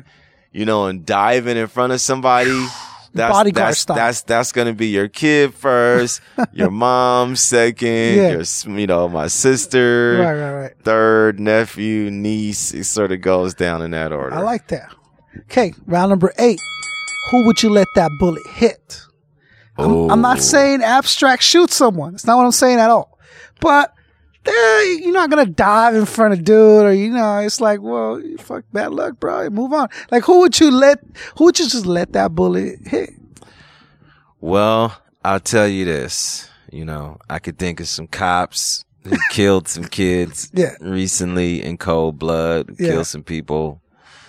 I wouldn't be trying to save them. Um, you know, especially if it was somebody coming back for, for payback for what they did, I'd be like, whoa, Mm, he did that. Yeah. But I mean, you know, there's like, you know, uh, whoever, whoever consciously, um, made the decision to take hip hop, um, and, and sort of like take away its chances to flourish Yeah. In the mainstream, Mhm. which I feel like was like a conscious decision, you know, and you know, you hear rumors about that in the prison industrial complex and that whole thing. Yeah. So if those people really exist, if there really is a mastermind behind that plan, then like, yeah, I'm not getting out the way of, of them. All right, I like that. Round number nine. Who is it number nine? Yes. Round number nine. Who would you never work with for round number nine? Like ever work with? Mm. Um, what's the girl who goes crazy and sticks her tongue out and Miley Miley Cyrus? I guess Miley Cyrus. you would never work with Miley Cyrus. I mean, I don't think Abstract Rude and Miley Cyrus is is in the same lane. She calls you, hey, Ab, I got Sade on the hook, right? I mean, I would be really surprised if that were to happen. Like, I can pretty much guarantee. I found an old Jimi Hendrix riff, and we made a beat. Uh, Jay Dilla made a beat. You, me, Ab, right now. Let's do this. Man, Jimi Hendrix would roll over in his grave, and Dilla would roll the other way if that were to go down. I think. I mean, look, I'm I'm I'm not allergic to to you know success Yeah, and, yeah. and money, and you'd be surprised if people to come calling. You know, when you do get fame, I know how that works. But- but but someone like that just doesn't match with my brand Right. sort of thing. Um, but I mean, just just me. I mean, what I from a from a label perspective, you know, not encourage one of my artists to work with somebody like that if they wanted to, if it fit the concept. You know, I Mm. could see it from a different angle with that hat on. But that's the thing about starting off on a certain foot. You know, you start off on a certain foot, you made your bed as this, as Abstract Rude, as this Mhm. kind of an artist. Mhm. And though I'm not pigeonholed into one box, I can do a lot of diverse things. Miley Cyrus might not fit. That's that's not gonna that's not gonna end up being one of them. Right, right, right, You know right. what I mean? Yeah. I'd sooner, like I told you, I'd sooner try to go after like Sade or Yeah. you know Goapele or Mystic Mm. before I'd even you know try to mess with her, Jill Scott, just because I think we can make something that would that would be way more like in my lane and would and would like touch a lot of people the right way. Yeah, yeah. The way the way I like for music, you know, to be used. That's what's up. Um, yeah. I respect that. I respect that. I like that answer. Last three. Ten. Round ten. Do you believe in God? Of course, I believe in God. What does that mean for abstract? Rude? You know, I mean, I was raised a Christian. I still am Christian because I felt like that question you asked earlier, would I take a bullet for? Um, I could take like when you if you're faced with that situation, whoever you pray to, that's really what you are. Mm. And people like to be raised a certain way and then say, "Oh no, I'm not that no more," when that gun's not pointed at them. Mm. But then when the heat is on, they're like, "Oh Lord Jesus, oh please help me," or "Oh they praying to the saints," you know, because they're Catholic, or they praying to this. Oh, but I thought you wasn't that. Hmm Oh, so you the kind of dude that you're a fair weather friend. You're a fair weather believer. You, as long as the heat ain't on. hmm Oh well, well, you know, I might, I might think something else. I might Yeah. think a little differently. Right. But when the wolves come calling, oh Lord, please, God, please don't let it happen. Right. Right. Right. Come on now, Right. now you, now that's that's. and you pride think yourself about in not being that. think about yourself as a friend. You know, think about yourself as a friend. Do you Mm. let your friend slide by like that? You you'll talk about the homies like he ain't the real homie. Right, right. I was there. I helped him move, Uh-huh. and all I had to do was move a little sofa from upstairs into my truck, And he this wouldn't fool wouldn't even come by Yeah. and do it. Yeah. Fuck this fool Yeah. right now do i pride myself i do i do i fall short of that all have fallen short you know what i Yeah. mean? Of the glory of the lord. All all have fallen short right? Um but do i pride myself in do i pride myself in saying that i still am a christian? Yes because i could not feel good about relying on that Mm. in more of a time of need. Hmm right? Yeah. I cannot feel that good about that if right now, and I mean, look, I got plenty of things to pray about right now, Yeah. right? But not as many things as if shots ring out. No, you can't, you Yeah. can't have it both ways. Yeah. You know what I mean? So does Abstract Rude believe in God? Yes. Um, am I on the soapbox? You know, am I in church every Sunday, lighting the candles? No, but you know, I I go to the big things. I go to the Easter's, the the Christmas programs. hmm You know, I take my daughter to vacation Bible school. I try to go when I can. I should go more.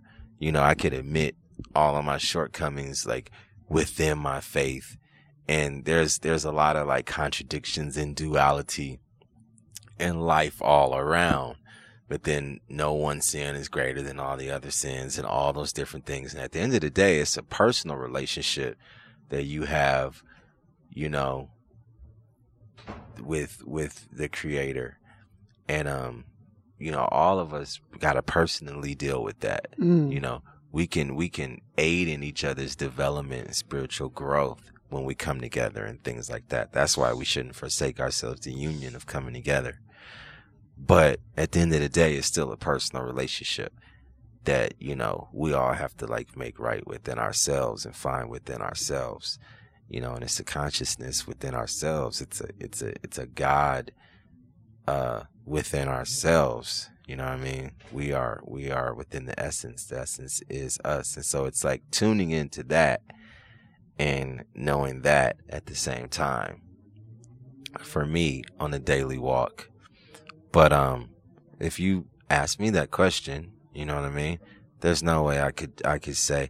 There's a way that I could say I have, you know, experienced and come across, you know, other knowledge, and I have I have studied other things, plenty other things. Yeah. You know what I mean? Read tons of stuff and heard tons of stuff by tons of scholars, gurus, uh, ghetto philosophers, and you know, come what may.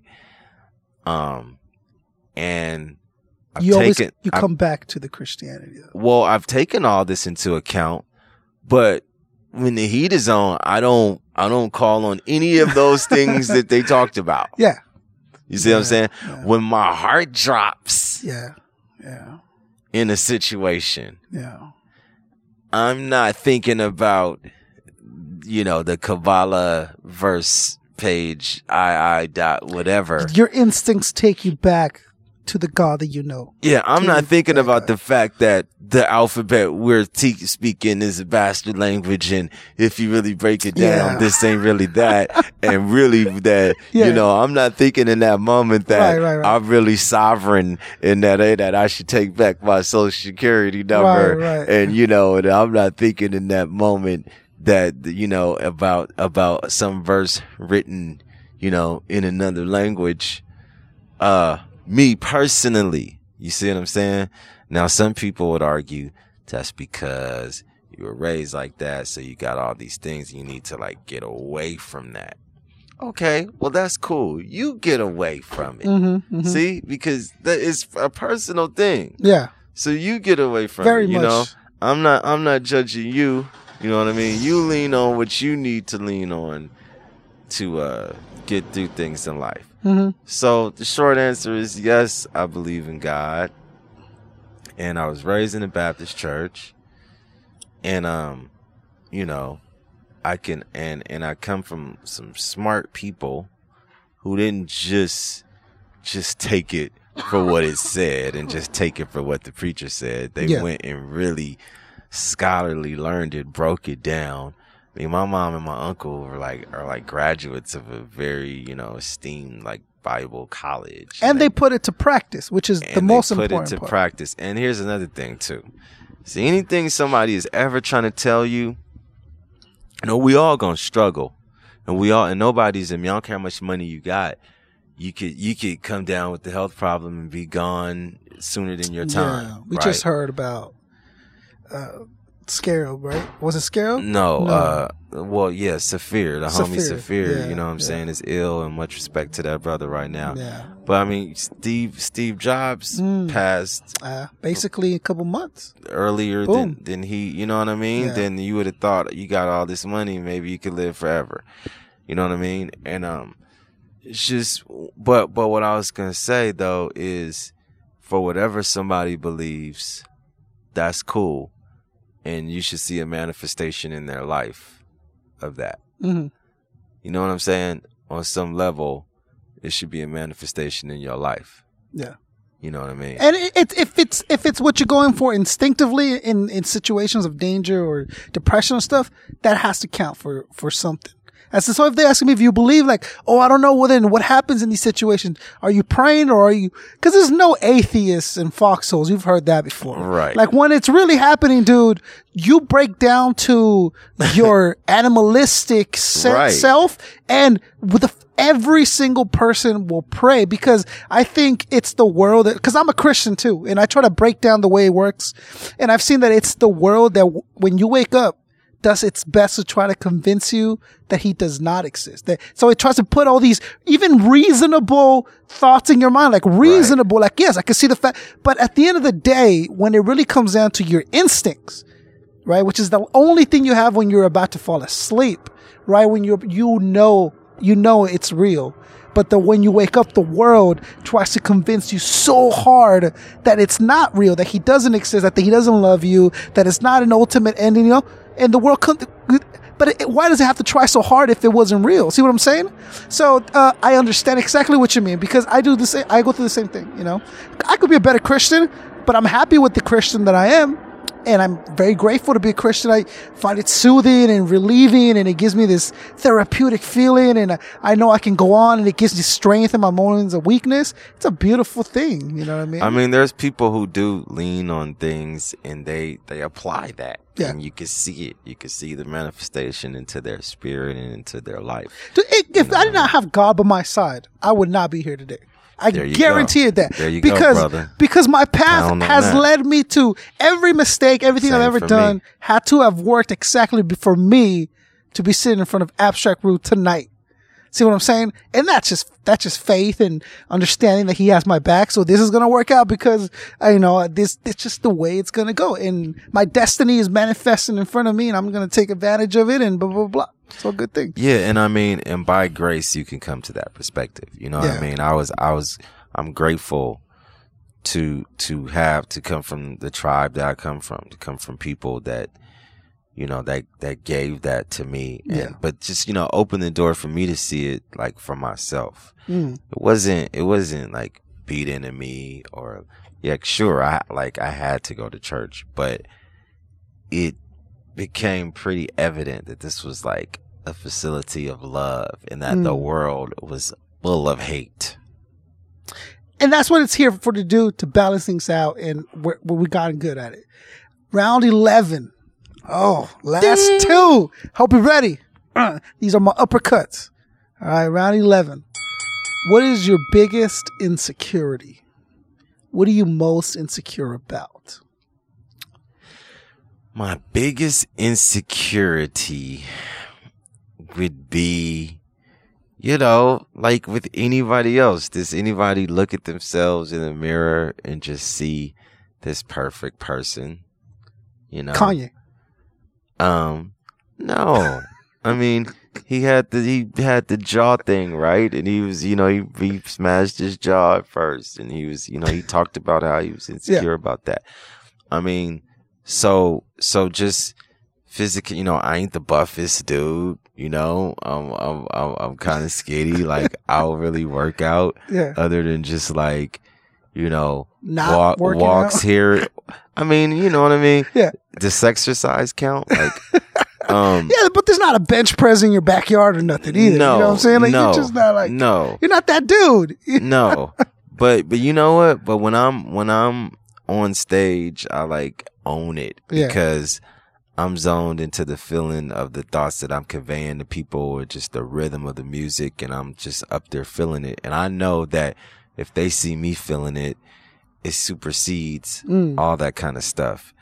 So, I mean, like everything that you want to make better physically about yourself through whether it's through working out, diet, you know what I mean?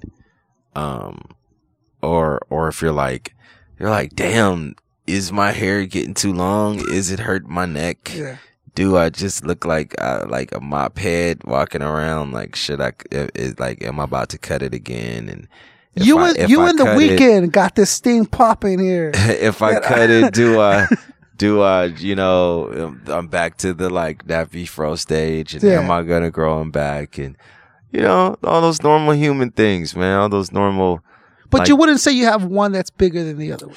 Well, okay, that's those are just physical insecure. I mean, you have to face people, and you know, you have to go out. Like, like you know what my my um friend always says to me. She's like, I don't see how you could do it. I don't see how you could get out there and just, for one, memorize all this stuff, but then do it in front of all these people Yeah. and she's like either you have to be like the biggest ham or just like block it out and be in the zone. And you know what? I mean yes it's uh, it's it's a combination of those things. But um i'm insecure i'm insecure about just like not having got my degree you know from college and don't want like my daughter to be like, oh, well, dad, why didn't you go to Mhm. college? You know what I mean? Mhm. So then that makes me want to, that puts more pressure on, you know, having success through this shit. Yeah. Right.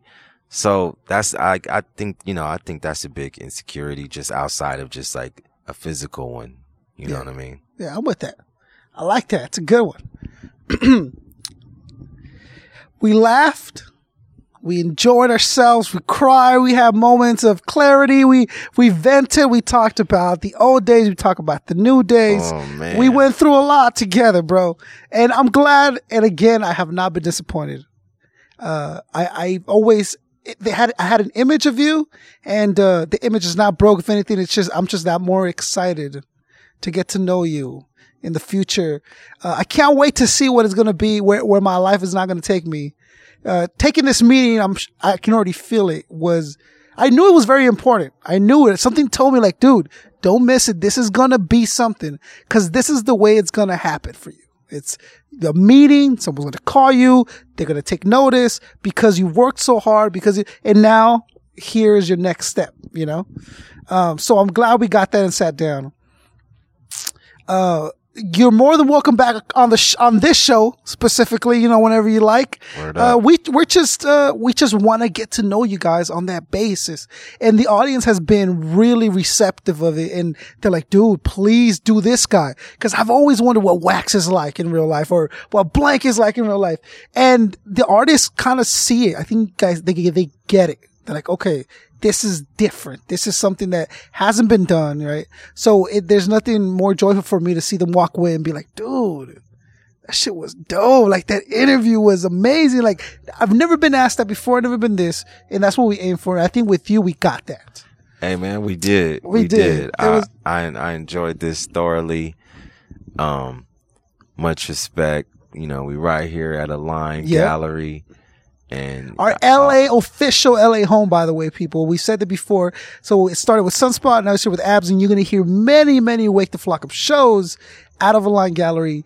Uh, because it's, you know what, too? It's easier for me to be like, hey, blank, we're in Orange County, but please come to just be like, look, we're in LA, right down the street. Right just take a, take a right turn, let's make it happen. It'll be helpful. Before we get into the, the big, big announcement, round 12 with Abstract Rude. Why? Why? Why?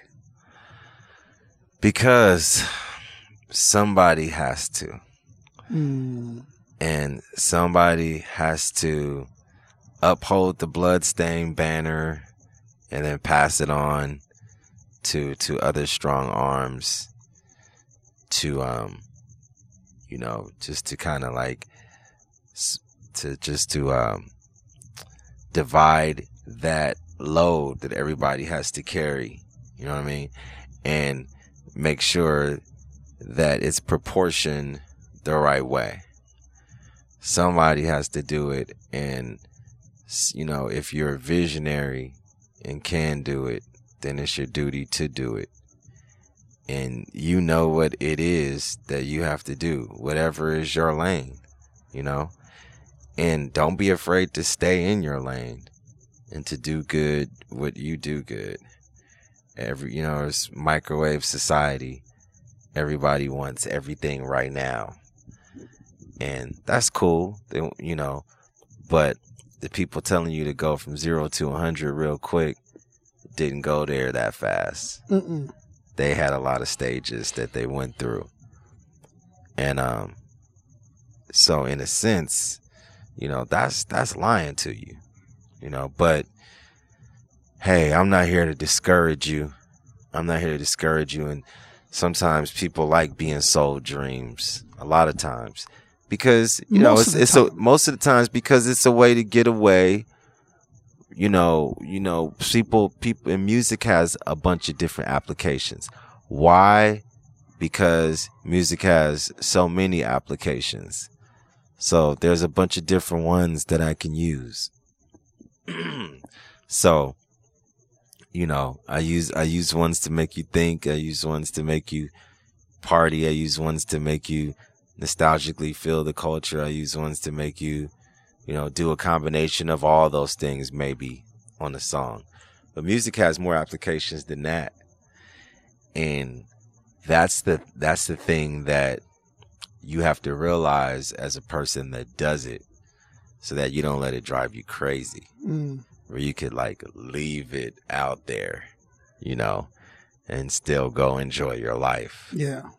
and then come back to it too because you know musicians stay so immersed we stay so immersed in our in our lives with this but it is good to know how to just you know leave it out there and still enjoy your life so i'm here to you know i'm here for a perspective from the from the fans as well as my peers and as well as like the culture like uh continuing and enhancing and growing and people just seeing certain like common sense realizations with how they can grow their scene and be actively involved with it and not saturated and things like that.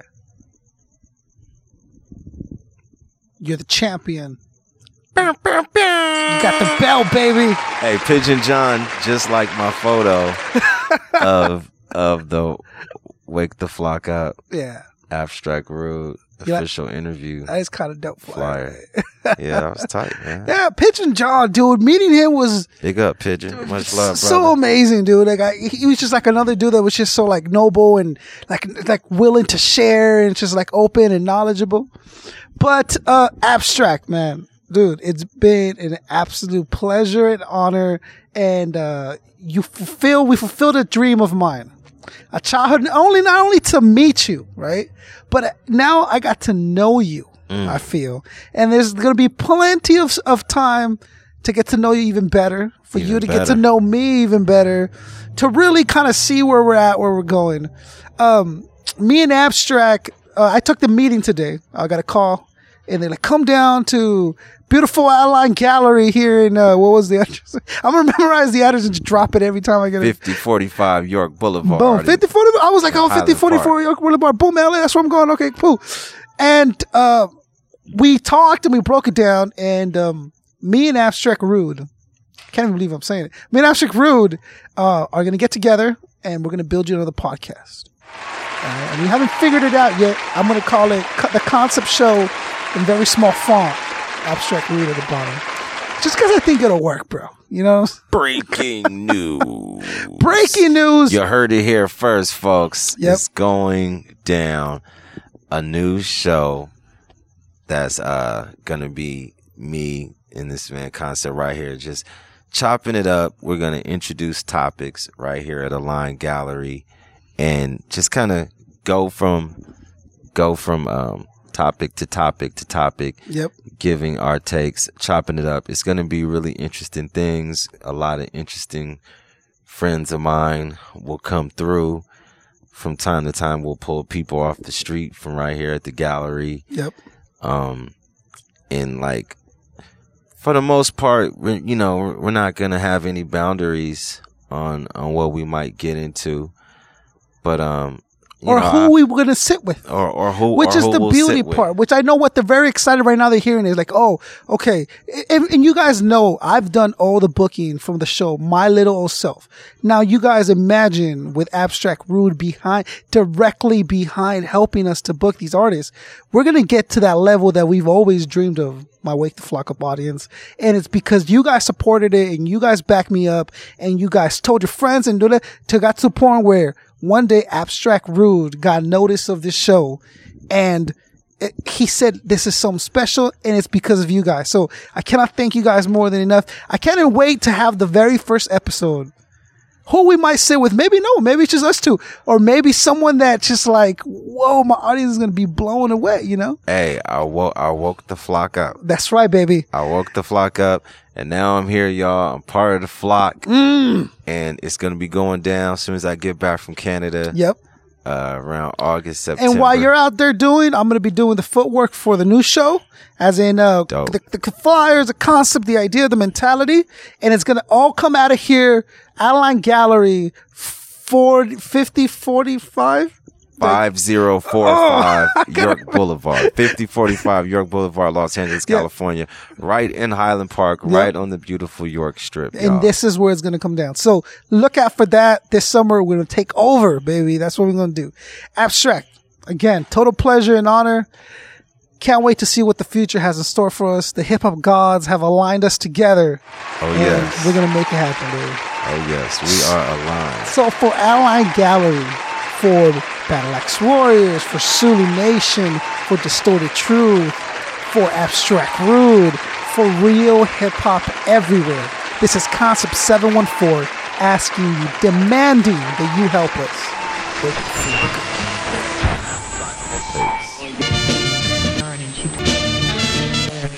us.